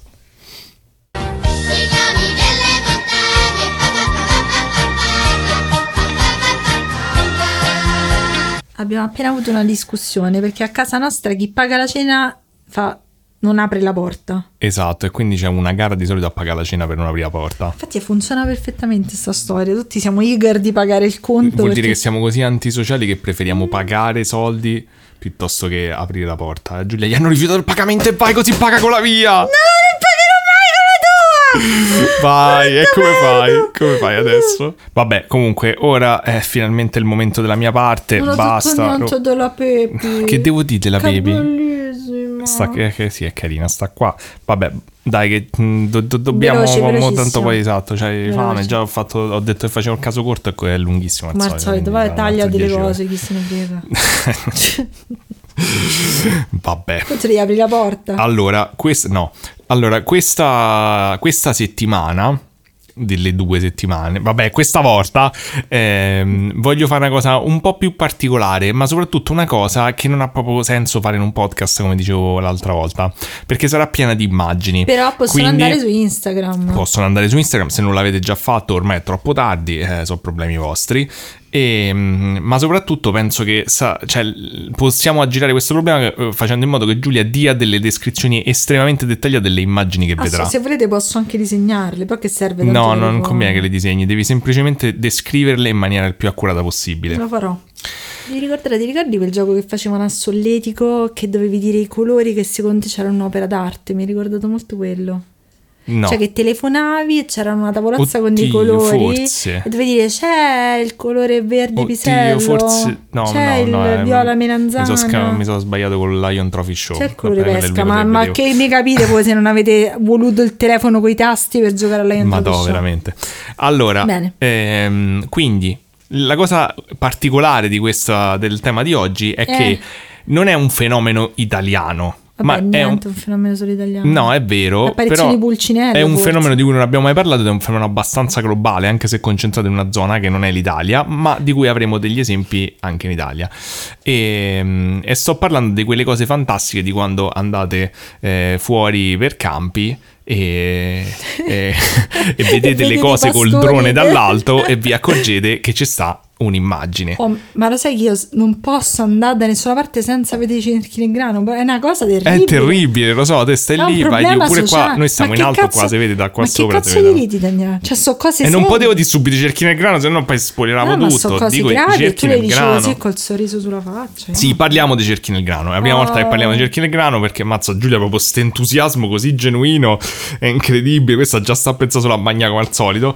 E ah, dici dopo la, la cosa di prima, adesso faccio una brutta figura di sta cosa. Oh, mi sono offesa, mi alzo e me ne vado. Esatto. No, perché divento È quando per non quello il mangio? problema, non è il perché problema. mangio. e, mm, quindi eh, volevo parlarvi dei cerchi nel grano perché per vari motivi. Uno perché me l'avete, me l'avete eh, suggeriti in un sacco di persone e anche se non fosse vero Guarda tanto non lo quanto sei saprete mai. esatto, vai, vai. Però è vero, È come forse. quando YouTube fai tutti mi avete chiesto di fare questo trucco, questo è il mio codice sconto. Esatto, è vero, me una l'ha chiesto un sacco di gente. gleba, e, eh. è un- e soprattutto è un tema, effettivamente, de- una parte diciamo che spesso è collegata all'ufologia o comunque viene accomunata che proprio non conosco per niente. Cioè, praticamente sono partito quasi da zero, a parte cose sentite dire. E Eh. mi sembrava quindi un buon. ehm, Bene. un eh, diciamo un buon che quei gatti che seminano giustamente hanno fatto uscire un croccantino nel mentre che si sono menati dal distributore sono belli. e, mm, e quindi vabbè, dai, ho detto è l'occasione buona per, ehm, per eh, esplorare insieme questo tema. Forse non sarà l'unico episodio perché appunto è, è molto vasto. eh, e, e in questo episodio ho esplorato principalmente forse le... no, Ma in due parti lo fai? No, eh, però non, non credo che sarà un episodio in due parti, cioè nel senso non è che pro- la prossima parliamo dei cerchi in grano, però magari ricapiterà, lo riapprofondirò perché mi sono rimaste delle domande aperte, è molto vasto. Però penso che sarà interessante, ci stanno riflessioni inaspettate. Quindi in posso questa guardare cosa. gli appunti perché devo scrivere le immagini. Quando dico io, è, è sempre stato così, hai visto immagini in altri episodi, non è che mo è diverso da adesso, non è che poi guarda- questo ti autorizza a guardare gli appunti. Io non lo so. Eh. Allora, innanzitutto, però, partiamo subito con delle immagini. Eh, questa qui è un cerchio nel grano comparso a Colegno il 21 giugno del 2015. Ma sembra un tatuaggio trash che le persone si fanno in mezzo alle tette. È preciso. No, Un sole così, trash. così mi- è un sole 3, cioè dica almeno che cosa È rappresenta. un cioè- campo con una specie di sole. Sembra un mandala trash in mezzo alle tette. Ok, questo ci posso stare, sì, ok. Ok. E subito sotto ce ne abbiamo un altro invece. Questo è comparso il 16 e il 17 giugno del 2018 invece a Cascina Geronima, che mi piace tantissimo il nome, che sta in Piemonte, da quello che ho capito. Allora, a me sembra un um, coleottero vestito da cardinale. È. Sì, hai ragione, è una sorta di coleottero vestito da cardinale all'interno di un cerchio più ampio. Senti, mi stai rubando il lavoro. Scusa, Lo fai io. eh, secondo me c'era questa cosa del cerchio avresti dovuta dire, però Vabbè, ci stavo arrivando. mm, ma mi sembra che Io sono un artista. Tutte le cazzate che dico che faccio, ah, sono un artista. Esatto, fai bene. E questi due cerchi, appunto, sono solo alcuni degli esempi dei cerchi che abbiamo in Italia, perché ce ne stanno un botto. Devo dire che sono concentrati Io non ne ho principalmente. mai visto uno in vita mia. Eh, e quindi non hai mai visto un cerchio in vita tua? Hai detto No, che sei un artista, ma hai visto un cerchio. Mai, mai. Giotto per me faceva delle patate, mi faceva delle Guarda, quel piatto che c'è davanti è un cerchio. No, io non riconosco cerchi, è Ah, una ok. malattia. Vedi oggi cerchio? proprio devi prendere per culo fare le cose cerchio serie. shaming. Esatto. Eh, vabbè, comunque in Italia ce ne abbiamo tanti, Eh. sono principalmente eh, concentrati più al nord, da quello che ho visto, almeno questa impressione mi sono fatto non verificata. Ecco, Eh, pure, pure che dici che il nord è meglio del sud. No, però ti ho dato semplicemente due esempi perché se no poi stiamo a descrivere, dovremmo descrivere varie Giusto. cose, non mi sembrava eh, eh, bene descrivere tutti all'inizio. E tanto non ci frega niente, questa è l'unica cosa che parliamo dell'Italia, va bene? In questo episodio faccio, le faccio io le regole, questo è il podcast mio. Eh. E quindi, dopo averti fatto vedere alcuni esempi di questi cerchi di grano eh, DOP italiani, come è di nostra, nostra consuetudine nel podcast, in questo caso facciamo un passo indietro e torniamo invece a- in Australia. Cioè, torniamo, andiamo in Australia. Ma hai capito come funziona sto podcast? No, lo faccio io, le faccio io le regole. Ok. Torniamo. Te e Maria Neve siete uguali? Andiamo in Australia. È molto scorrevole questo podcast. Vero, simpatico poi. Sì. Ma quante risate mi sono fatte? Mamma mia. Eh. E, e in particolare andiamo al do- il 19 gennaio del 1966. Ok? Mm, eh, In questa mattina un tale George Pedley, ok? eh, a Devi tradurre i Tully. nomi italiani. Ok, Giorgio, Giorgio. Pedale Eh, eh, a. Tully, a Tully in Australia e appunto alle 9 di mattina stava andando al lavoro, in particolare guidava il trattore per andare a lavorare nella piantagione di banane del signor Albert Pennisi, che quindi è già Ah, italiano, perfetto, Alberto, Pennisi. perfetto. E praticamente mentre andava Eh, sente all'inizio una sorta di sibilo. Da quello che ho capito era, comincia a pensare tipo che sì, si era bucata la gomma, perché sembrava tipo la- l'aria di... che eh, sono alieni serpenti. Esatto. Facci loro. Sembrava tipo l'aria del, Ah, de- della ruota. della ruota che esce, qualcosa del genere. Però poi sto rumore comincia a diventare talmente forte che praticamente eh, copre addirittura il rumore del trattore. Cazzo, E- esatto, quindi si gira e praticamente vede uno strano oggetto sospeso, tipo a, dice, da quello che ho capito, una, una decina di 15 metri dal suolo, e, mm, che non sapeva identificare, appunto, e stava sospeso sopra gli alberi. Praticamente dice che questo oggetto scende un po' all'inizio, cioè fa tipo un movimento, scende di un pochino, e, tipo di qualche metro, e poi schizza verso l'altro. Come al solito. No, verso l'altro, verso l'alto. Come al solito. E... Succede sempre così. esatto. Ma quella è una cosa che non fanno... Esatto, e il signor eh, Pedale, eh, George Pedley, praticamente si rende conto che Eh. passa andando mh, cioè, a vedere il posto in cui aveva visto sto UFO, Eh, sotto l'erba circostante era schiacciata. ok. Eh, abbiamo una foto qui, questa non c'è bisogno che la descrivi perché è semplicemente un Quindi sembra, posto sembra con quando... una ma- un- dell'erba schiacciata in, una- in un cerchio. Ah, Eh. Giulia non sa che è un cerchio, quest- questa cosa qui. Ok, perfetto. Questa Questo forma, te lo dico io che è un cerchio. cos'è un cerchio? Dopo cos'è una porta? Ehm, E comunque appunto questa, que- questa depressione poi de- del Ah. suolo, de- della, della vegetazione è una cosa che si è, si è rivista un po' negli anni nell'ufologia, tant'è vero che gli hanno dato un nome, si chiama nesting, tipo nest. Ah, ok, tipo... Che significa appunto tipo mh, nido, insomma, è come se ci fosse il nido dove stava il, il disco volante o il- Mm. diciamo l'UFO, sto oggetto strano che hai visto. Ehm, Mm. E adesso facciamo qui- quindi qui- Un altro passo indietro. No, un passo in avanti invece. Ok, questo que- questo è, è- L'antefatto. è l'antefatto. Facciamo un passo in avanti. Questo passo in avanti è negli anni Ottanta. Ah, In particolare nel... quanti anni abbiamo fatto un passo avanti? Scusa, sono le tue date, le dovresti sapere. eh, sono eh, sono de- de- de- 14 anni. Mm. Non credo. Sì. Sì. no, sì, sì. Bravo. Grande. Mamma mia. Hai strippato. Ehm, allora, in questi 14 anni che siamo andati avanti, immaginiamoci appunto, siamo in Italia, prendiamo l'aereo dall'Italia e andiamo in Inghilterra. Ancora, madonna, hai capito un cazzo come funziona sto podcast. E, mm, e praticamente in Inghilterra negli anni Eh. 80 cominciano a comparire. Un botto di, di cerchi in grano. E all'inizio, all- agli primi. eh, scusate, gatti, possiamo fare il podcast o ve dovete menà? Eh, Eh, eh. cosa sei proprio una rompicoglione. Dai, su, le- Ma perché devi stare con le chiappe là? È cascato. Baby, non cadere. Oh. Quindi, proprio all'inizio degli anni 80, in realtà comincia a comparire questo fenomeno nel- negli UK. In particolare, cominciano a comparire questi strani cerchi nelle campagne inglesi, che erano proprio dei cerchi. Cioè, erano cerchi Eh, come quello che hai visto prima, come- cerchi estremamente precisi, eh, di dimensioni variabili, praticamente sparsi per le campagne. Così i vecchi vedendo i cerchi nuovi possono dire ah i tempi nostri Cioè, quando i erano cerchi erano semplici, semplicemente cerchi in semplici, grano". esatto, no? Tutte queste cose con Ah. internet. Quindi ci sono degli individui, diciamo delle persone che cominciano già da subito ad, ad interessarsi a questo strano fenomeno che comincia a sembrare... Fare sommelier di cerchi in casa. Esatto, una sorta di costante, insomma, che, che- che comincia a comparire un po' eh, in giro e non sembra una cosa momentanea. E in particolare questi studiosi sono due all'inizio, uno si chiama Terence Meaden, credo, e, e l'altro si chiama invece Pat Delgado. Ok? E- esatto, quindi non lo so, eh, Te- Terenzo Medino e Patrizio Delgado. Il gatto. Esatto, perché Delgado dai, ci va bene in, italiano. Beh, il gatto è più carino. E quindi Miden invece, eh, quindi diciamo che queste due persone cominciano ad- a, a- cercare di studiare a modo loro questo, questo fenomeno che secondo loro appunto eh, era meritevole di approfondimento.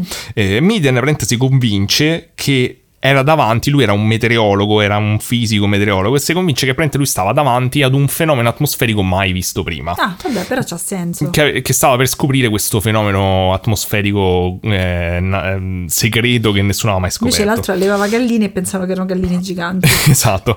Eh, una sorta di. Lui dice che era una sorta di vortice. Ah, ok, quindi non era proprio un, uh, un ton, cioè era una specie di spirale. No, lui diceva che praticamente era, doveva essere un vortice, però i vortici normalmente salgono verso l'alto. Quindi a un certo Ah, punto l'aria si dis- tornado. esatto, tipo i tornado, l'aria si disperde e poi va verso l'alto. Invece lui dice che deve essere tipo una specie di tornado al contrario, che scendeva verso la terra invece di salire verso l'alto e lasciava fondamentalmente questa specie di cerchio nel Ah, grano. eh, E, e la sua teoria nel tempo va avanti per diventare che questa sorta di vortice era fatto di plasma.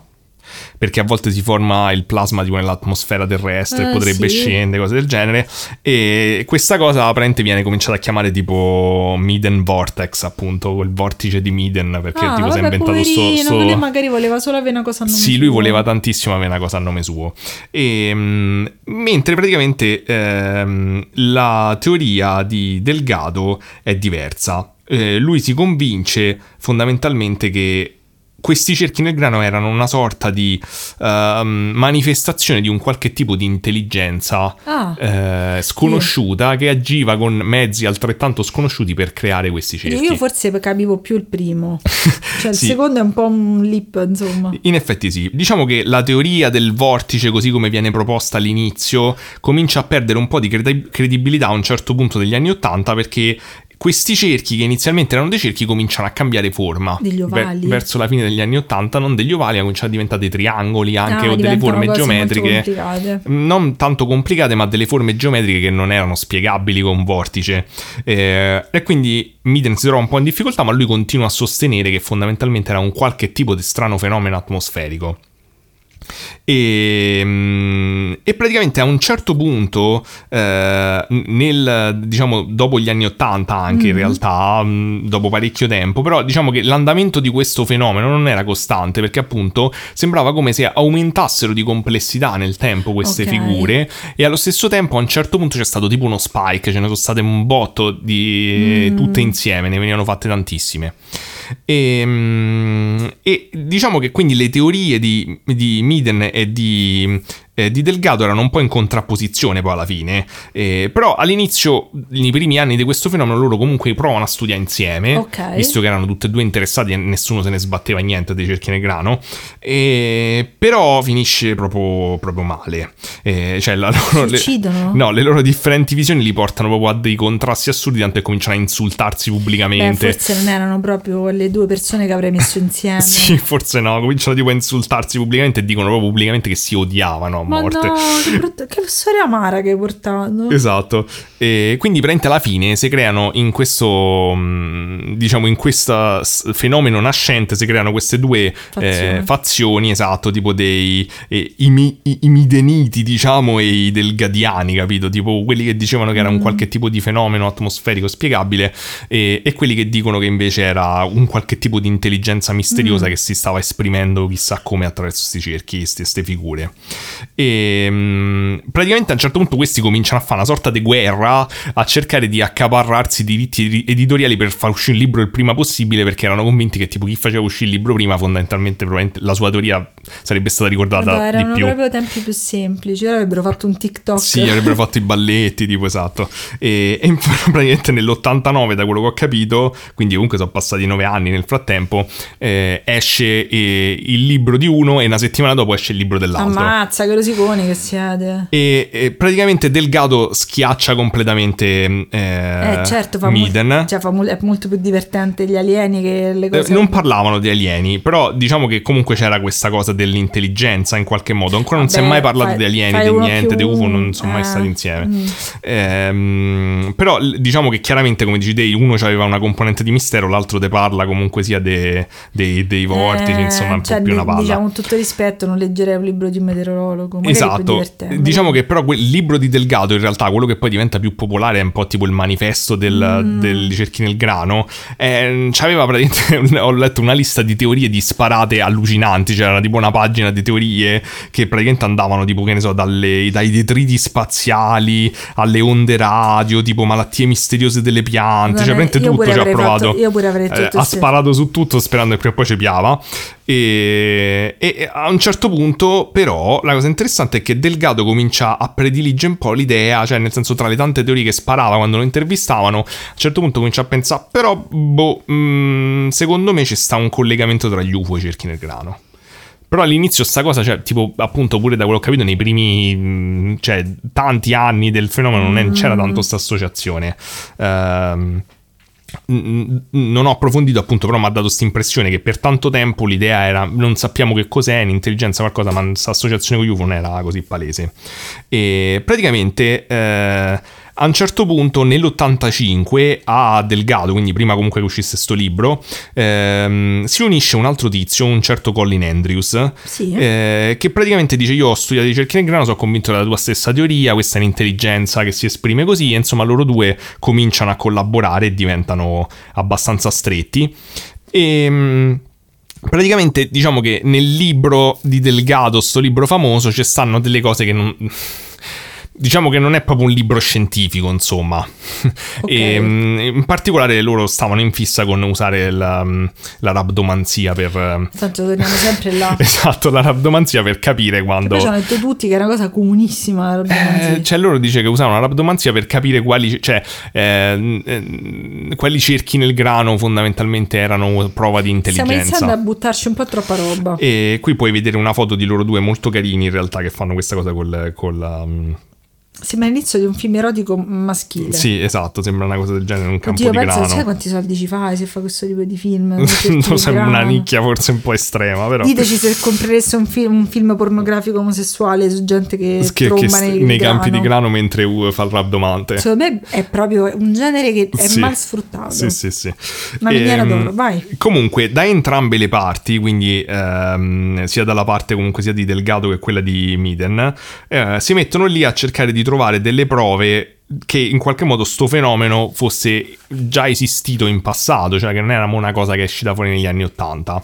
Eh, anche se in qualche modo Delgado era un po' più propenso a, a pensare che era una cosa che era partita negli anni Ottanta, perché ha detto magari siamo stati contattati ora da questa Mm. Intelligenza, mentre se era una cosa atmosferica doveva essere sempre esistita, quindi, non, non Certo. c'è, quindi Miden stava puntando molto su sto fatto di eh, cercare cose in passato. Sì. E praticamente è famosa questa cosa, questo documento, questo pamphlet in realtà, del 1678 un pamphlet inglese con tanto di S lunga E vai. esatto che praticamente eh, viene chiamato tipo il mowing devil quindi tipo il, il diavolo che, Che, che, che- che- to- col Toyota Erba. esatto veramente. tipo sì all'epoca non era il Toserba però tipo il mietitore no Che Poi c'era quel libro di Stephen King sul... ehm, come si chiama? Il Tosa Erba senziente che Vabbè, era Stephen King ha divinità. fatto un libro su qualunque È cosa, quindi cioè, tutti gli oggetti del mondo l'ha fatti. E, L'ho letto, è davvero strano. e praticamente que- questa è l'immagine che spesso vedi Ah. nel volantino, descrivi. Allora, c'è una specie di uomo diavolo insetto con una falcetta adorabile che fa un cerchio però schiacciato per motivi ehm, di impaginazione. Ok, quindi sì, una sorta di, di stadio come forma. Sì, una sorta di stadio, uno stadio un po' alla Benji molto allungato. Però tutto comunque sia in un'illustrazione che ricorda appunto gli anni del 1600. Che è molto adorabile. E praticamente in questo testo si racconta ehm, eh, tutta sta, co- sta vicenda per cui tipo dei poveri, conta- de- dei poveri contadini eh, a un certo punto sembra tipo che mh, eh, non si capisce nel campo che loro gestivano eh, per conto di questo padrone ricco si manifesta alla fine sto diavolo che tipo eh, taglia l'erba senza motivo e poi ci stanno questi fuochi che la gente, a cui la gente assiste Beh, però comodo se, gli, se devono tagliare l'erba. eh, sì, già- è un po' strano. Ehm, viene, c- c'è sta un sacco di dibattito su sto volantino. Però gi- diciamo che gli scettici dicono che fondamentalmente i pamphlet all'epoca venivano usati un po' come una cosa politica. Ah, sì, sì, è vero. Eh, cioè era proprio appunto era, era una, una sorta di, di volantino di propaganda politica e che quindi c'era molta mi sembra un po' tirata da una parte la loro cosa però magari perché non so bene le cose del periodo però diceva che quindi c'era molta insistenza sul fatto di dire che il contadino era povero e che quell'altro era ricco e Vabbè, che quindi era una sorta di cosa di dire che il precisa. diavolo che era rappresentato dalle forze della natura eh, che rappresentava le forze della natura in realtà era dalla parte del contadino povero per Oddio, però ristabilire potrebbe pure essere. non so, mi sembra un po' sottile come critica, però non so il panorama dell'epoca, quindi può essere pure che c'è stava. E, e poi effettivamente dico- eh, dicono che sta cosa tipo qualcuno diceva ok, questi vedevano le luci nel cielo, no, effettivamente nel testo parla solo del fuoco, cioè tipo come aveva preso, aveva preso fuoco sto campo e tutti avevano assistito, quindi insomma Che storia amara comunque. la faccenda ha una grossa svolta nel 91, quindi dopo più di dieci anni. Quando... Undici. Esatto, dopo più di dieci anni, 10 più 1. Giusto. Quando il Today, eh, che è un, un- Giornale. un giornale esatto britannico che esce, indovina quando, tutti i giorni, non Wow. oggi, cioè oggi eh, e poi domani. lo- il domani che però è diventato oggi. E praticamente pubblica un articolo che si chiama Man Who Conned the World. Ah, l'uomo Quindi che ha gli ingannato il uomini, scusa, man al plurale, Ah, scusa. esatto, che hanno, Men's. Che hanno ingannato il mondo, tipo che hanno truffato il mondo. Ok, sì, questa la sapevo anch'io, sta cosa. Esatto, si parla in questo articolo di un certo Doug Bower e di un certo Dave Charlie, che praticamente avevano eh, contattato la, re- la redazione di questo Today Mm. nel 91 per spiegare che loro erano gli autori di tutti i cerchi nel grano. E che viaggiavano tutta l'Inghilterra a rompere i coglioni con questi cerchini. Loro erano gli autori di tutti i cerchi nel grano e che Mm. avevano fatto il primo nel 1978. E vabbè, però quelli prima. Non c'erano prima perché abbiamo detto il 66? fenomeno. No, il 66 era quello che aveva assistito a quella cosa. Ah, aveva ok. assistito a quella- quello strano oggetto che aveva lasciato sta forma. Adesso Quindi vedremo come si dicono- collega poi ok. quella storia. Loro dicono che invece tutti quelli dagli anni 80, che in effetti sembra il Mm. fenomeno partito negli anni 80 negli UK, eh, l'hanno fatti tutti loro. Ah, bravi. E, mm, Tempo libero. esatto. E praticamente i tizi del Today dicono: Va bene, facciamo una cosa. Allora, tu, voi venite, noi non facciamo ancora l'articolo. Voi mi fate un bellissimo cerchio nel grano. E certo. Io chiamo Delgado e gli faccio il setup per la più grande figura di merda della storia. Ah, vabbè, stava pure sul cazzo, mi sa. non lo so, probabilmente, ma non sarei mai voluto essere nel- nei suoi Sembrava come la panni. cosa del mago Gabriel che doveva rompere il piatto. Esatto, no, non era di quello, perché questo qui era mediamente, cioè, rispettato dai... Stai dicendo che mago Gabriel non No, era rispettato da tutti? rispettato da- dalla gente che, che vedeva nel fenomeno de- lo vedeva un esperto de- dei cerchi nel grano. Che succede? Che praticamente Delgado eh, viene portato davanti a questo, a questo cerchio nel grano che era appena stato fatto da, da sti due tizi per conto del giornale e, e lui commenta esclamando che nessun uomo avrebbe mai potuto fare una cosa del genere. Eh, nel momento in cui gli dicono a a Delgado che come era stata fatta sta cosa, insomma, gli spiegano pure come facevano sti Poverino. cerchi nel grano, devo dire che lui è stato abbastanza sportivo e ha detto andare a fa culo, eh, stronzi. invece di dire andate a fanculo stronzi, ha detto regà, eh, ok, io pensavo che non era possibile, invece evidentemente c'avete ragione voi. Tesoro. Cioè, ha passato comunque dieci anni a studiare sta cosa e è stato Delgado costretto a Chan. dire vabbè, mi dispiace. E quindi praticamente Terribile. Il, il Today pubblica un articolo con tutta sta Quel storia, compresa la, sua fi- la sua- sì, compresa la sua figura di merda. E. mm, e il- e però non- l'effetto non è quello sperato. Cioè, la gente non dice ok, quindi era tutta una cazzata. Mm. La gente dice già dall'epoca noi sapevamo che c'erano dei cerchi nel grano finti perché avevano beccato la gente Eh, a farli. certo. Dice quindi semplicemente il problema è che non, si, no- non riusciamo a capire quali, Quali sono, sono quelli veri genuini. finti, certo. Esatto, dicono quindi il problema è che noi ci fidavamo de Delgado, ma evidentemente del fatto che lui fosse in grado Ah, di distinguere quelli certo. veri da quelli finti, evidentemente lui non, non è eh, abbastanza bravo. Quindi ha quella figura dell'arbitro di cerchi nel grano. Esatto, però non è che tipo dicono ok, quindi eh, tutti sono finti, cioè la gente non prende questa storia, non, non- non- non reputano credibile, l'opinione pubblica non, non ci crede insomma a sto fatto che sti due, sto Doug e sto Dave Mm. avessero fatto tutto. E, e tra l'altro questa, eh, questo articolo pare che causa non pochi problemi perché alla fine sia Doug che Dave si ritirano praticamente dal, dal- cioè tipo non si, sa più niente, né- non fanno più interviste, non fanno niente e stessa cosa per... per Delgado che comunque dopo la Mm, Vabbè, figura di merda un po' ha detto ragione. vabbè addio però invece Andrews l'altro tizio eh, che si era unito nell'85 rimane tipo super attivo da quello che ho capito anche oggi intanto scrive qualche libro Ah, cioè sta super attivo lui Vabbè, un argomento Ehm, che ti piace. e non demorde Se fai quello non che ti piace, mollare mai se fai quello che ti piace non lavorerai un giorno. Non so per quale calciatore era non mollare mai. No- in generale, credo. In generale, ok. per il calcio in sé. Ok. Eh, ma quindi eh, ovviamente la gente comincia a essere pure un po' sos- sospettosa gli dice sentite ma, ma siete stati veramente voi? Dicono magari che ne sappiamo noi che questi qua non si stanno appropriando di un fenomeno che invece non è loro. Diciamo che eh, loro gli raccontano la storia.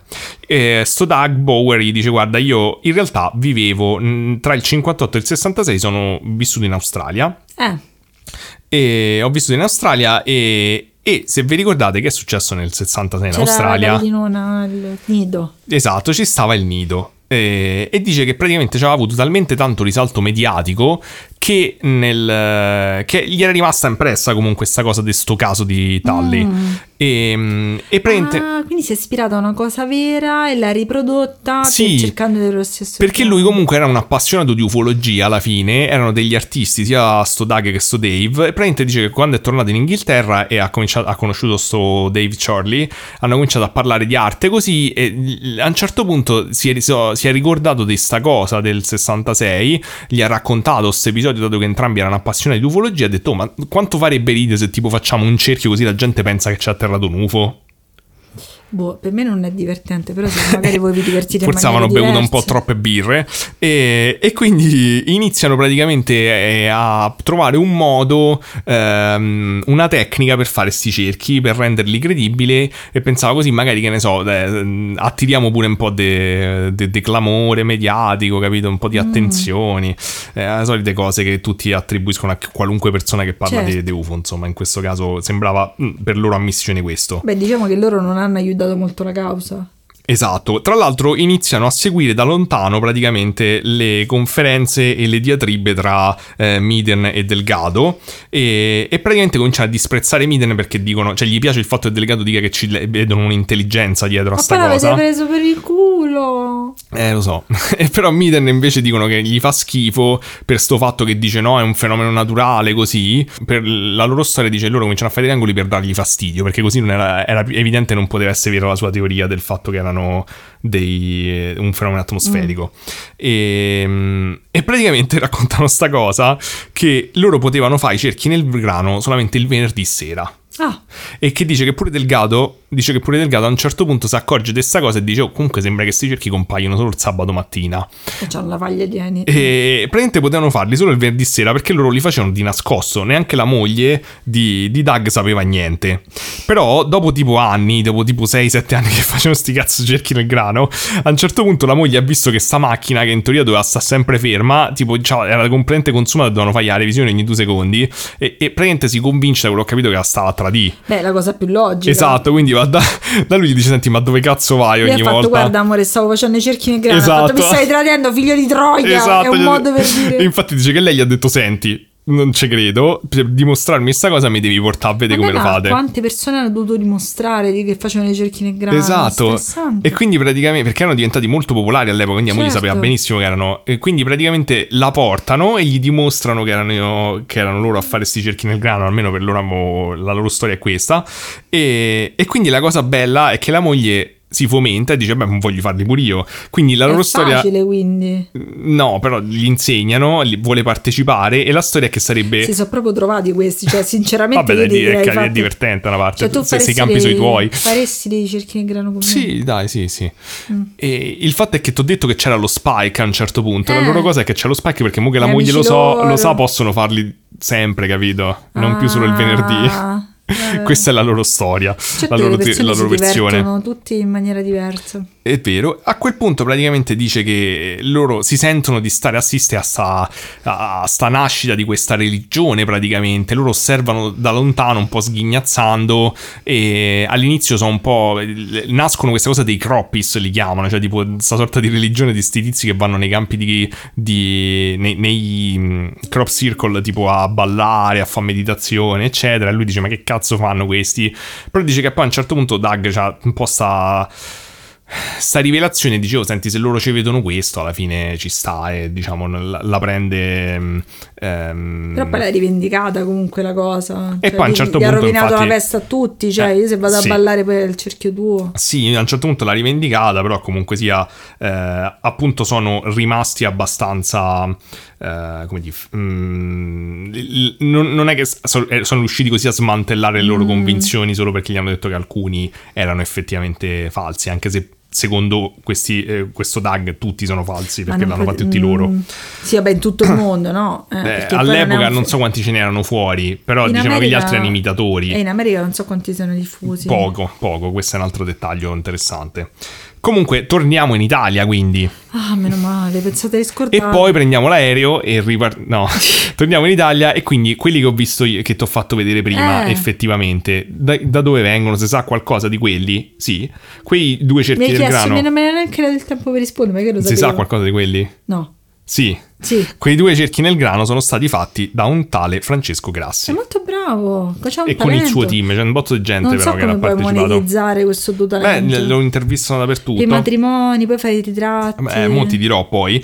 Però praticamente collabora col CICAP, ha scritto vari Ah, articoli. là, là. Lui è convinto del fatto che tutti i cerchi nel grano siano eh, fatti dall'uomo. Eh, però ha scritto un libro interessante da cui ho tratto gran parte delle cose che vi sto dicendo. Mm. Che si chiama, indovina come si chiama il libro? Come fare cerchi al grano? Cerchi nel grano si chiama.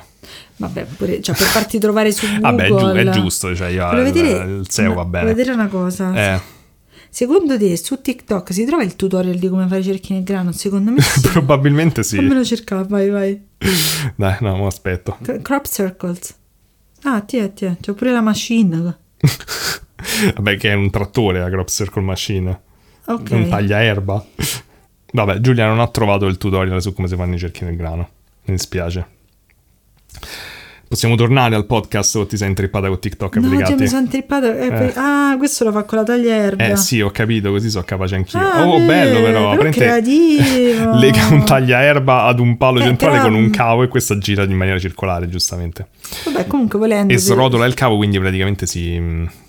Cioè, taglia l'erba dalle- dall'interno verso l'esterno. Madonna, i nostri vicini continuano a mandare messaggi disturbanti sulla chat di gruppo. Vabbè, però, eh, insomma, sto Francesco Grassi alla fine eh, è vero, è un sostenitore.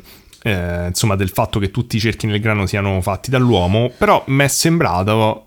La cosa interessante, nonostante le sue collaborazioni col CICAP, mi è sembrato abbastanza aperto nei confronti del fenomeno ufologico invece. Ah, E prima mi dicevi come si monetizza con i cerchi Eh. grano. Praticamente ci sta questo collettivo che è forse il più famoso, che si chiama Circle Makers, Eh. capitanato da sto tizio che si chiama Ro- Rod Dickinson, praticamente, Sì. e che fa cerchi nel grano su commissione. E tu Ah, dici chi cazzo li chiede? magari viene il turismo. No, no, no, tipo che ne so, per gli eventi, le cose. Tant'è vero che sono diventati famosi perché hanno fatto un cerchio nel grano per i corn. C'è un video Ma dei corn figo! dove praticamente di notte questi illuminano sto campo di grano e si vede tutto l- l- l'intagliamento del Ah, vero, logo di corn. Eh sì, con la K però. Vabbè, per- magari Però sì, che magari sì. Io non so che penso di corna, tu che ne pensi di corna? Non so che pensate ai corn. A parte che me li continuo sempre a video- scambiare con i mi grid nella mia che mente. c'era sempre quel video dei bambini che facevano la campana sul precipizio. Sì, cioè io penso sempre che sono i grid che sono una cosa completamente diversa, però... Non lo so, non l'ho mai Che ascoltato. per me i grid a, a loro volta sono gli Uba Stank. È molto complicata la tua vita. tutti, i gruppi sono uniti in un solo gruppo. Esatto. E, comunque, Hanno fatto questi video per i corno. Sì, sì, dico quindi, cioè, nel senso, comunque sia, dici come si monetizzano, questi ci hanno fatti Si video per corno e hanno preso pure i Quanto soldi. costa? Non ho, non ho controllato, mo Eh, gli mandiamo una mail e chiede come si fa a fare un cerchio di grano quanto. Quanto è più probabile che questi c'hanno un cerchio nel grano che abbiamo il condono, sicuro. È molto, sì, molto più probabile. Magari ci possono fare il condono scritto nel cerchio del grano. Esatto. Comunque, eh, ho cercato poi in tutta questa cosa di capire, cioè ci sono ancora persone che comunque pensano che i cerchi nel grano siano eh, un fenomeno reale, quindi anche se ho approfondito di meno questa parte, devo dire ho approfondito più quella dei detrattori e degli scettici che in qualche modo mi hanno anche abbastanza convinto, se non per alcune cose. E, cioè, se- sembra una storia abbastanza lineare, no? Di tizi che hanno cominciato a fare Eh. sta cosa. Mm, Ci stanno alcune anomalie, diciamo. Io non credo tanto ai cerchi nel grano. Mm, eh, Neanch'io troppo, per credo questo non l'ho mai approfondito. Però figure di giustamente. Nazca sono molto Che più devi sost- credere, stanno lì. Eh, no, dico, sono molto più, cioè, più prona agli alieni per le cose di Nazca che per i cerchi nel grano. Vabbè, la- lasciamo questa Però affermazione possiamo, a meno che non sia Nazca Frosinone, non possiamo No, parlarne. Non possiamo parlarne. E, comunque, quali sono appunto le- ancora le argomentazioni Eh. che portano, diciamo, chi supporta ancora la validità del fenomeno? Diciamo che dicono. Eh, la maggior parte dicono che ci sono strani eventi intorno ai cerchi nel grano, cioè tipo che ne- Persone col taglierba. no, tipo, no, tipo quello, ma tipo i cellulari non prendono più. eh, s- molto spesso c'è questa cosa ricorrente di vedere questi orb di luce. Mm, è vero, è vero, video orb finti. arancione intorno a sti, a sti cerchi nel grano, ehm, luci strane, insomma, diciamo che c'è stanno questa cosa e loro riportano di fenomeni strani. Magari ci abbiamo gli ascoltatori che hanno dei campi, lo sappiamo. Eh, per magari ci hanno, hanno fatto dei cerchi nel grano. Fateci sapere, magari è un hobby nuovo insieme a vostra moglie il weekend. Eh, ma non penso che vuoi distruggere il tuo stesso campo Ah, ce magari, no, magari estate, non c'è niente, dici vai, facciamo i cerchi No, non funziona così. Eh, però diciamo che un altro elemento che si è continuato a delineare tra i sostenitori è questo eh, discorso delle anomalie. Cioè il fatto che i cerchi veri nel grano hanno delle anomalie di- che però sono un po' varie. Diciamo che vanno da sto fatto che c'è una sorta di allungamento anomalo, de- una deformazione degli steli del- delle spighe. Sì, l'avevo sentita sta cosa. Ehm, poi dice sto fatto che praticamente ci stanno a volte residui di microonde, che non so, ho detto una cosa quasi un po' pseudoscientifica, sì, una cosa così, diciamo che ci sono de- dei residui di un qualche tipo di irradiamento di sti so, cosi, è però non è strano, eh. così palese, poi ci stanno al- alcune volte pure cose strane, tipo sto fatto des- un cerchio nel grano, ci stanno tutte ste mosche esplose, mosche tipo morte attaccate a sto coso. So. Diciamo che Certo, se gli passa sopra un taglierba, la mosca non gli fa sì, bene. e tra l'altro, diciamo, in un'indagine che il CIC ha fatto per cercare di, smenti- di smentire sta cosa, questo ha messo una mosca viva nel microonde per vedere quanto tempo ci metteva Ma a morire, se è proprio una merda. Ma no! Sì, sì, è proprio solamente per, Oggi per tutti dimostrare devono- cose oggi tutti scientifiche. devono darmi fastidio. È proprio tipico da CICAP di sta lì a sbattersene di tutto solo per Ma fare dai, ma non esperimenti. fate cose con gli animali.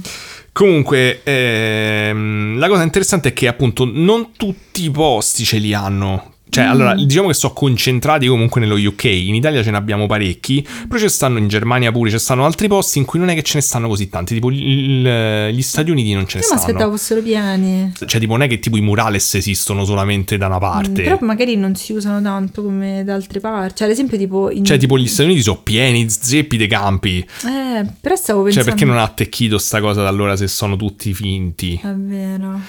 Che era Science? Era- c'era la parodia di Scary Movie con i cani che andavano sulla biga. No, al facevano- contrario, era Scary Movie e c'è la parodia di Science. Eh sì, che faceva troppo ridere quella cosa che i cani andavano con la biga su- nei cerchi in grano. Esatto, sì. Eh, gli alieni che pisciavano dal dito. Era che molto volgare quel film, però sì, era anche era divertente. Però c'era Les- Se- Leslie Nielsen. Se Quindi. c'è Leslie Nielsen tutto. Ehm, comunque ci stanno appunto varie teorie, Mm. ehm, diciamo, di- de- de- dei sostenitori, come pure il fatto che, vabbè, mh, cose tipo che, che secondo loro sono concentrate intorno alle cosiddette ley lines Vabbè, in inglese, di- quindi linee energetiche. Le stelle. Ehm, no, non sono arrivati a questo, però diciamo che pensano che ci sta una correlazione con questa sorta di eh, nell'immaginario un po' più esoterico di queste linee va- energetiche Ah, che sì, sì, attraversano no, la è Perché Terra. non c'era quel castello. Ci stanno tutte Sì. chiese, tempi, ci stanno Sì, tante cose. Tra l'altro, le ley lines vengono trovate con la rabdomanzia spesso. No, E- però diciamo che ci stanno pure. l'altra cosa sarebbe sì, ma ci stanno dei design che sono troppo complessi per essere. Senti, quello, che- quello là è proprio quel, quel tutorial che abbiamo visto prima, palesemente. Questo è tutti. Ok, questo qui, erba. anch'io quando l'ho visto, descrivi. A parte che hai sparato il contrasto a Stella. De- descri- a Stella, a Stella, c'ho fame. Descrivi. per diventare cattiva. Descrivi, sei già praticamente è una- cattiva, si sente che stai specie cercando di di- sbrigare, vai. È una specie di ventilatore creato da piccoli pallini. Un ventilatore creato da più. Sì, ci può stare, sì. Sì.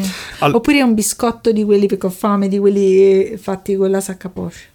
Ok, il fatto è che sono d'accordo con te. Quando l'ho visto ho detto, vabbè, questo non c'ha granché di particolare. Eh sì, c'è Fibonacci dentro, beh. No, non è che c'è Fibonacci dentro, è che questo coso che viene chiamato Joe Dropper è largo Eh. 450 metri.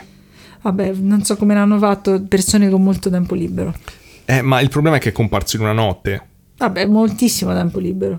Tanti no, trattori. una notte sola libera. Vabbè, c'hanno tipo 260.000 taglierba. Mm, Praticamente dice che l- usando le stime dei metodi conosciuti per fare questo, eh, que- questi eh. cerchi nel grano, praticamente sarebbero in teoria un cerchio ogni 30 secondi per farlo in una notte. Vabbè, se uno si impegna, cioè, Eh, diciamo che è un po', cioè magari pure qui, diciamo all'inizio quello diceva no, non può essere stato fatto dall'uomo, no? Magari che questi qui si sono, noi siamo ingegnosi, magari qualcuno qui si è inventato qualcosa che non c'è sì, magari mente. tutti i contadini in zona. Che sarà? Beh, però eh, in ogni caso, eh, ho sbagliato, mi mandano gli appunti. Però in ogni caso è comunque molto, un po' strano, eh. non Vabbè, so è- è molto, però è, molto è un po' bello, però. strano sta cosa, cioè bello. è tanto grande. Però quando ci vedi grande. la meringa è molto più plausibile. Se vedi che la Oddio, meringa... sembra una, meri- una meringa vista dall'alto, è vero, poi potevi Buono. Mm. descriverlo così.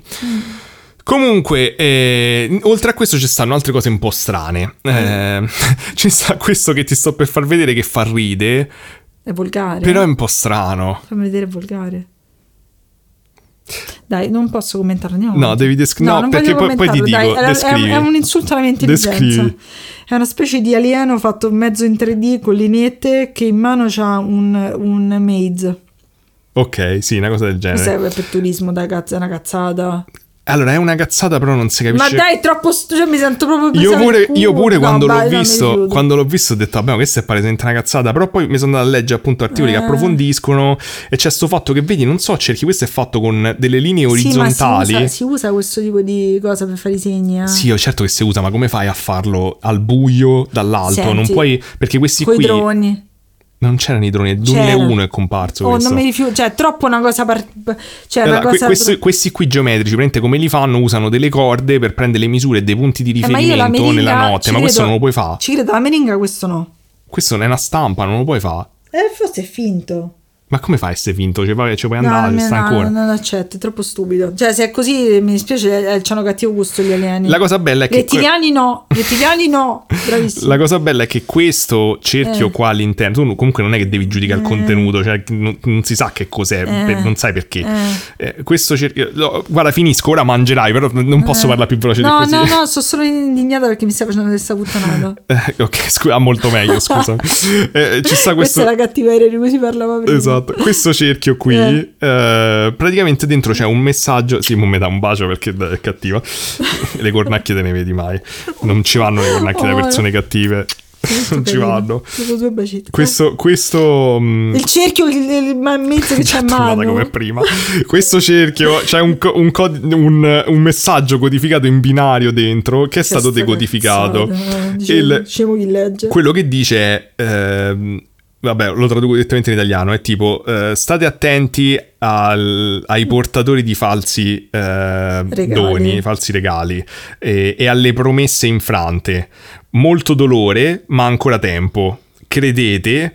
C'è del buono lì fuori, ehm, ci opponiamo a ogni Eh, eh, eh, deception, eh, eh, truffa. a ogni illusione, cioè tipo ogni Illusione. tentativo di raggirare e il, il canale di comunicazione si sta chiudendo e poi c'è tra parentesi suono di, di campana. Tra parentesi. Sì, c'era proprio parentesi perché Bene. questo è fatto che caratteri ASCII. Quindi bell sound c'è Mm. scritto come se fosse tipo la meditazione. Bene, andiamo avanti.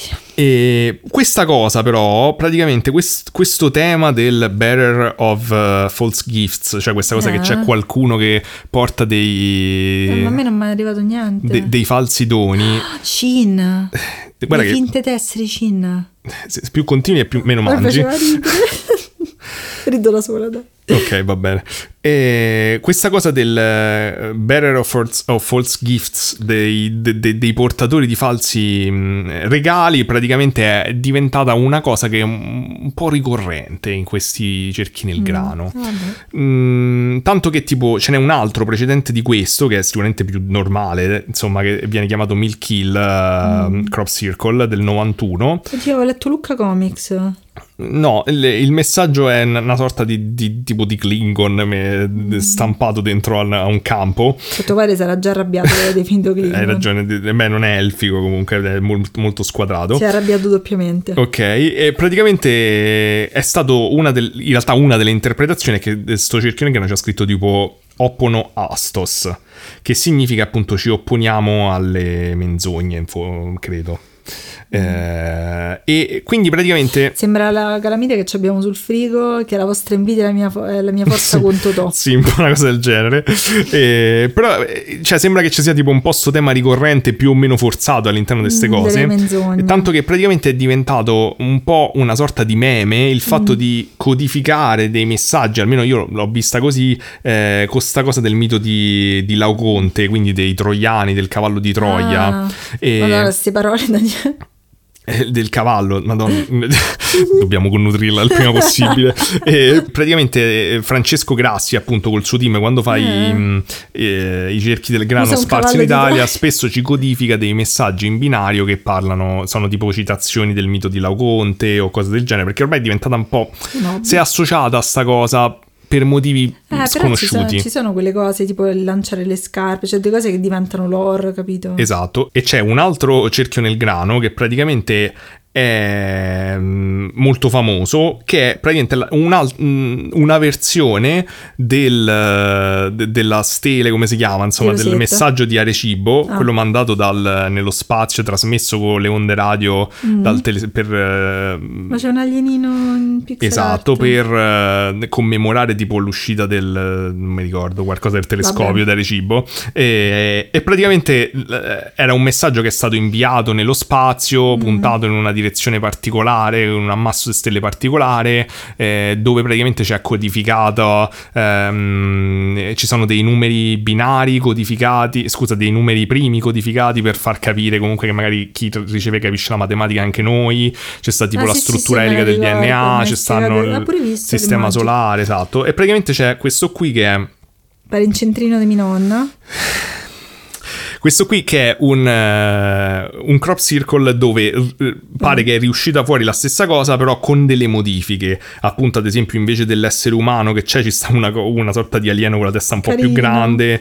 E ci stanno tipo il silicio al posto del, del carbonio come eh, molecola fondamentale della vita. C'è un sistema solare leggermente diverso dove ci stanno tre pianeti in evidenza invece del nostro, eh, che ce n'aveva uno solo. E poi c'è questa struttura tipo a- ad elica sempre DNA. del DNA, però ci stanno tipo tre eliche, mi pare, invece delle nostre. Ah. E mm, diciamo che, vabbè, tipo il SETI all'epoca, questo qui è uscito sempre nel 2001, e il SETI all'epoca ha commentato dicendo, vabbè, è una palese Una cazzata, e probabilmente hanno ragione. Poi questo è molto più facile da fare perché è un quadrato. Mm, Beh, oddio, devi fare in coda tutta sta roba qui, tutto sto messaggio fa sti taglietti quadrati. Però la, la cosa che mi ha colpito comunque sia del- della risposta del SETI è che secondo me era la perfetta esemplificazione di quello che io penso sia mm, il più grande problema di quando s- que- questi organi scientifici parlano di questo tipo di, di cose. Cioè, loro hanno detto, Ah, ma che è sta cazzata del fatto che questi hanno il DNA così uguale a noi? Ha detto basta che ti guardi in giro intorno alla Terra e vedi che ci stanno un botto di, di animali che sono totalmente diversi, cosa che dice sempre pure mio padre e che è un'osservazione Ecco accurata. No, è un'osservazione corretta, ma poi che hanno... Però diciamo ci potrebbero Raga, essere altre una- spiegazioni. C'è un alieno kawaii al centro, non bisognava dire queste cose per sbugiardarlo. Ma poi, eh, che cosa dicono? Dicono, comunque, una eh, non ha senso che una società aliena che ha ricevuto un messaggio radio e che quindi ha la capacità di comunicare con la radio risponde facendo un cerchio nel grano. Ma, ma, ma mi state dando troppa importanza a sta cosa. Sì, però secondo me, tralasciando che probabilmente è una cazzata, anche se c'è sicuramente una, una sua complessità, cioè un'opera d'arte in un certo senso, è importante secondo me mettere l'accento su erro- quello che per me è un grosso errore logico che spesso viene fatto in questo caso. Cioè, se tu dici che gli alieni non possono essere uguali a noi, cioè che è strano che gli alieni siano uguali a noi da un punto di vista biologico, perché poi fai l'errore, come fanno sempre, di pensare che sono uguali a noi da un punto di vista psicologico?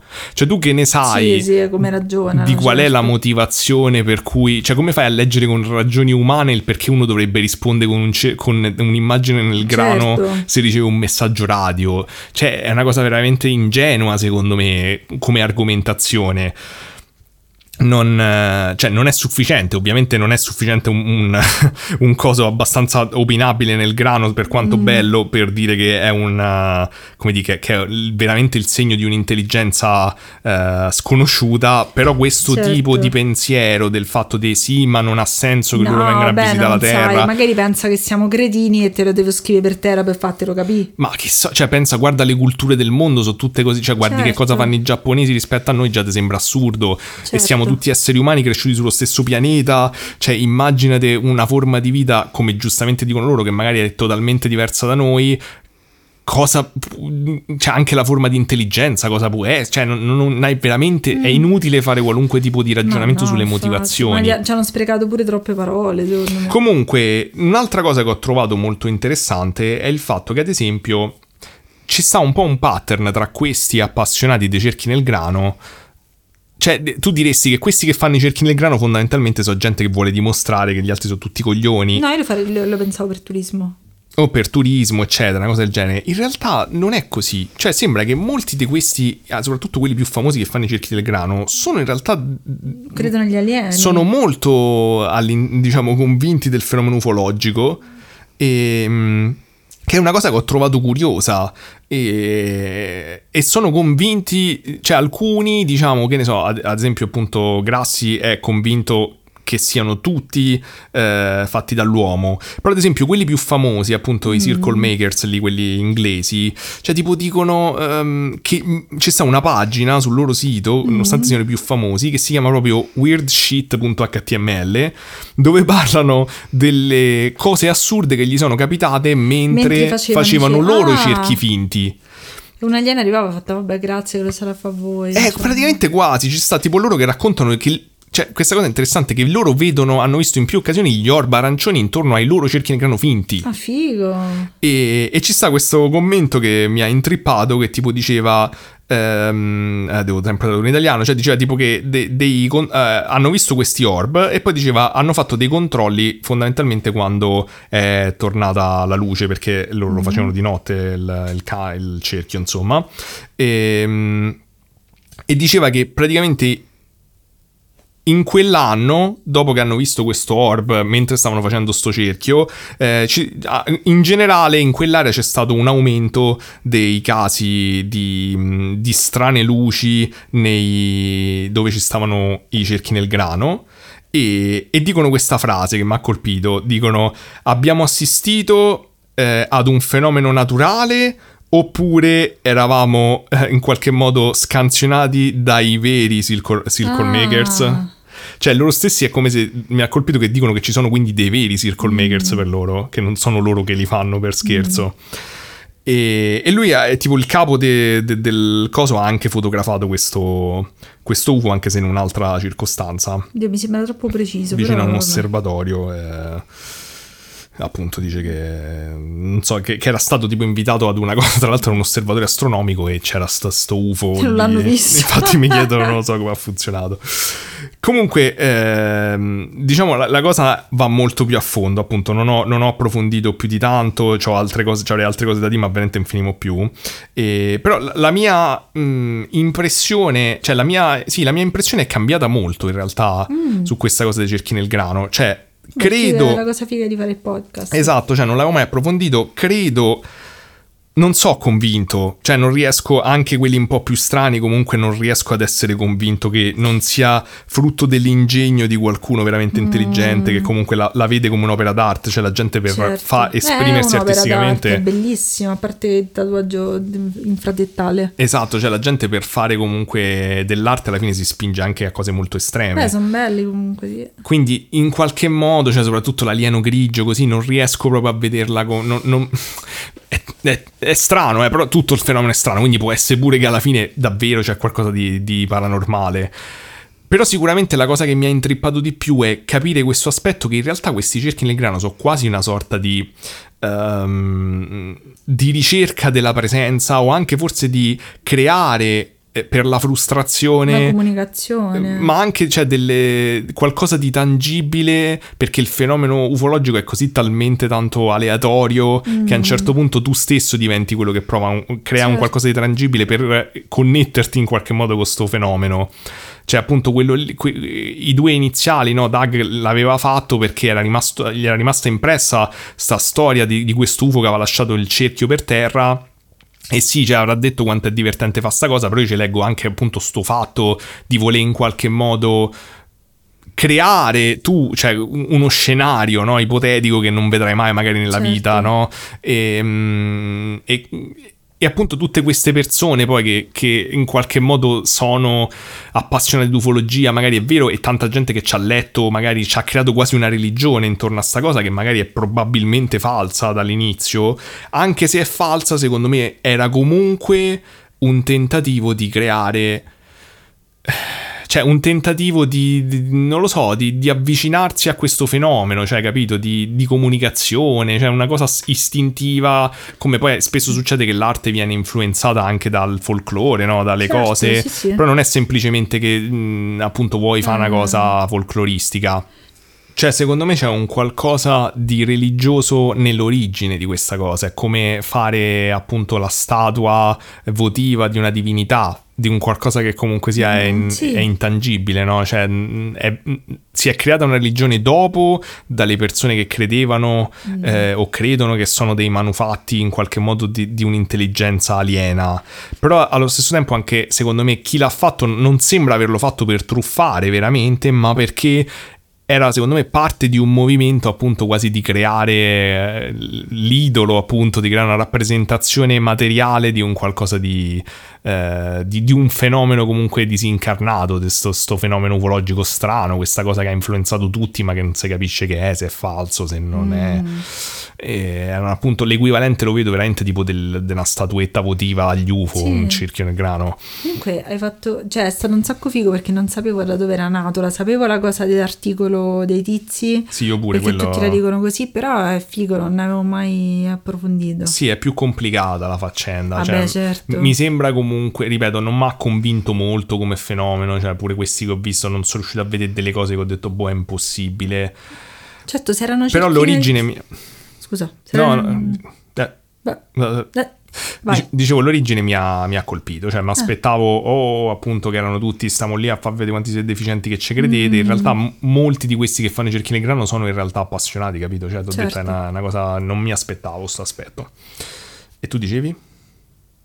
Eh, yeah, No, dicevo, se fossero stati dei cerchi nel cemento precisi, fatti tipo laser, mi sarei più in... In effetti sì, sì. Ci, stanno, ci stanno anche delle, da quello che ho visto, tipo delle cose simili nelle montagne, che però sembrano sempre fatte dalle Eh, persone. Non lo so, cioè comunque... Non ho approfondito strano. ulteriormente. Però diciamo che i cerchi di crane è una delle cose che meno forse mi, mi- mi colpiscono. Cioè mi colpiscono a livello visivo, ma non a livello di... Ma sai perché comunque sia è una cosa che effettivamente a prescindere potresti fare. Cioè, è come se dici trovo un Sì. Disegno, mi dici questo disegno l'ha fatto un alieno. Mm, Può essere, però Cioè potevo pure io. pure, cioè, se vedi pure la, la simmetria, il ripetersi di alcune cose, sono delle cose che le persone pensano, perché ovviamente cioè, tu quando vai a disegnare hai ben presente la simmetria, determinate cose sono innate nell'im- nell'immaginazione, però non ho visto delle cose che dico, ok, questo non può essere partorito da una mente umana, capito? No, no, infatti non... Esatto, cioè non... Ma pure tecnicamente, insomma, eh, quando stai in, in quel frangente lì, a prescindere da Certo. se è vero o no, lo trovo meno interessante perché comunque rimangono speculazioni. Cioè, se anch'io posso Certo. fare una cosa del genere, come fai a dimostrare che è stata. Esatto. Cioè, a meno che non te È compare come in 10 quando vai al minuti. ristorante e dici questo me lo potevo fare a casa da solo. È Esatto, esatto, una cosa del genere. Però- Gli alieni non mi avete stupito. Comunque volevo chiudere facendo un'ode a Daniele. Eh, pubblicamente perché questa povera persona adesso mangia e deve andare a lavorare perché Sì. deve uscire l'aggiornamento del tuo gioco prego. Beh, non è il mio gioco. del vostro gioco e quando esce l'aggiornamento del gioco non ci dire il nome del gioco ma dici quando puoi dirlo No, non, non mi ricordo, dicembre comunque. a Inizio- dicembre inizio dicembre. e quindi anche da Daniele dipendono le ferie natalizie di alcune persone quindi adesso lui eroicamente verso le 10 di sera andrà a lavorare quindi aveva detto no non la farò la mia parte perché sono troppo impegnato però invece l'ha fatta l'ha fatta bene è un eroe moderno Grazie. alzatevi tutti dalle 6 no se state guidando rimanete No, no, non seduti balzate. però un'altra cosa che voglio Fate dire un cerchio nel grano nel mio onore, Invece di mettere delle icone, delle cose, se, se oggi vi mangiate cose buone, mandatemi le foto alla faccia di quel testa di cazzo. Adesso vado a cenare. Va bene, dai. Ceniamo a- tutti. Apprezzo molto questo sforzo di non uccidermi nella parte finale. No, sono molto contenta. No, mi è piaciuta molto la parte Ah, tua. ok, Se mi è piaciuta a me va bene. Va bene, allora non, non vi chiedo neanche se vi è piaciuto. Adesso lancio le cuffie e vado a mangiare. Quindi arrivederci a tutti. Sono anche buona stasera, dai. Va bene, fate, iscrivetevi a Instagram, fate altre Eh, fate cose di per noi. fate abbiamo pure. Patreon, tanto è inutile lo diciamo adesso. E vabbè, Eh, niente, se avete esperienze con i cerchi nel grano, fateci sapere. Il Se Cipe vi fate- saluta, la Pepa vi saluta. Vi e porto a mangiare Giulia. Grazie. Ciao.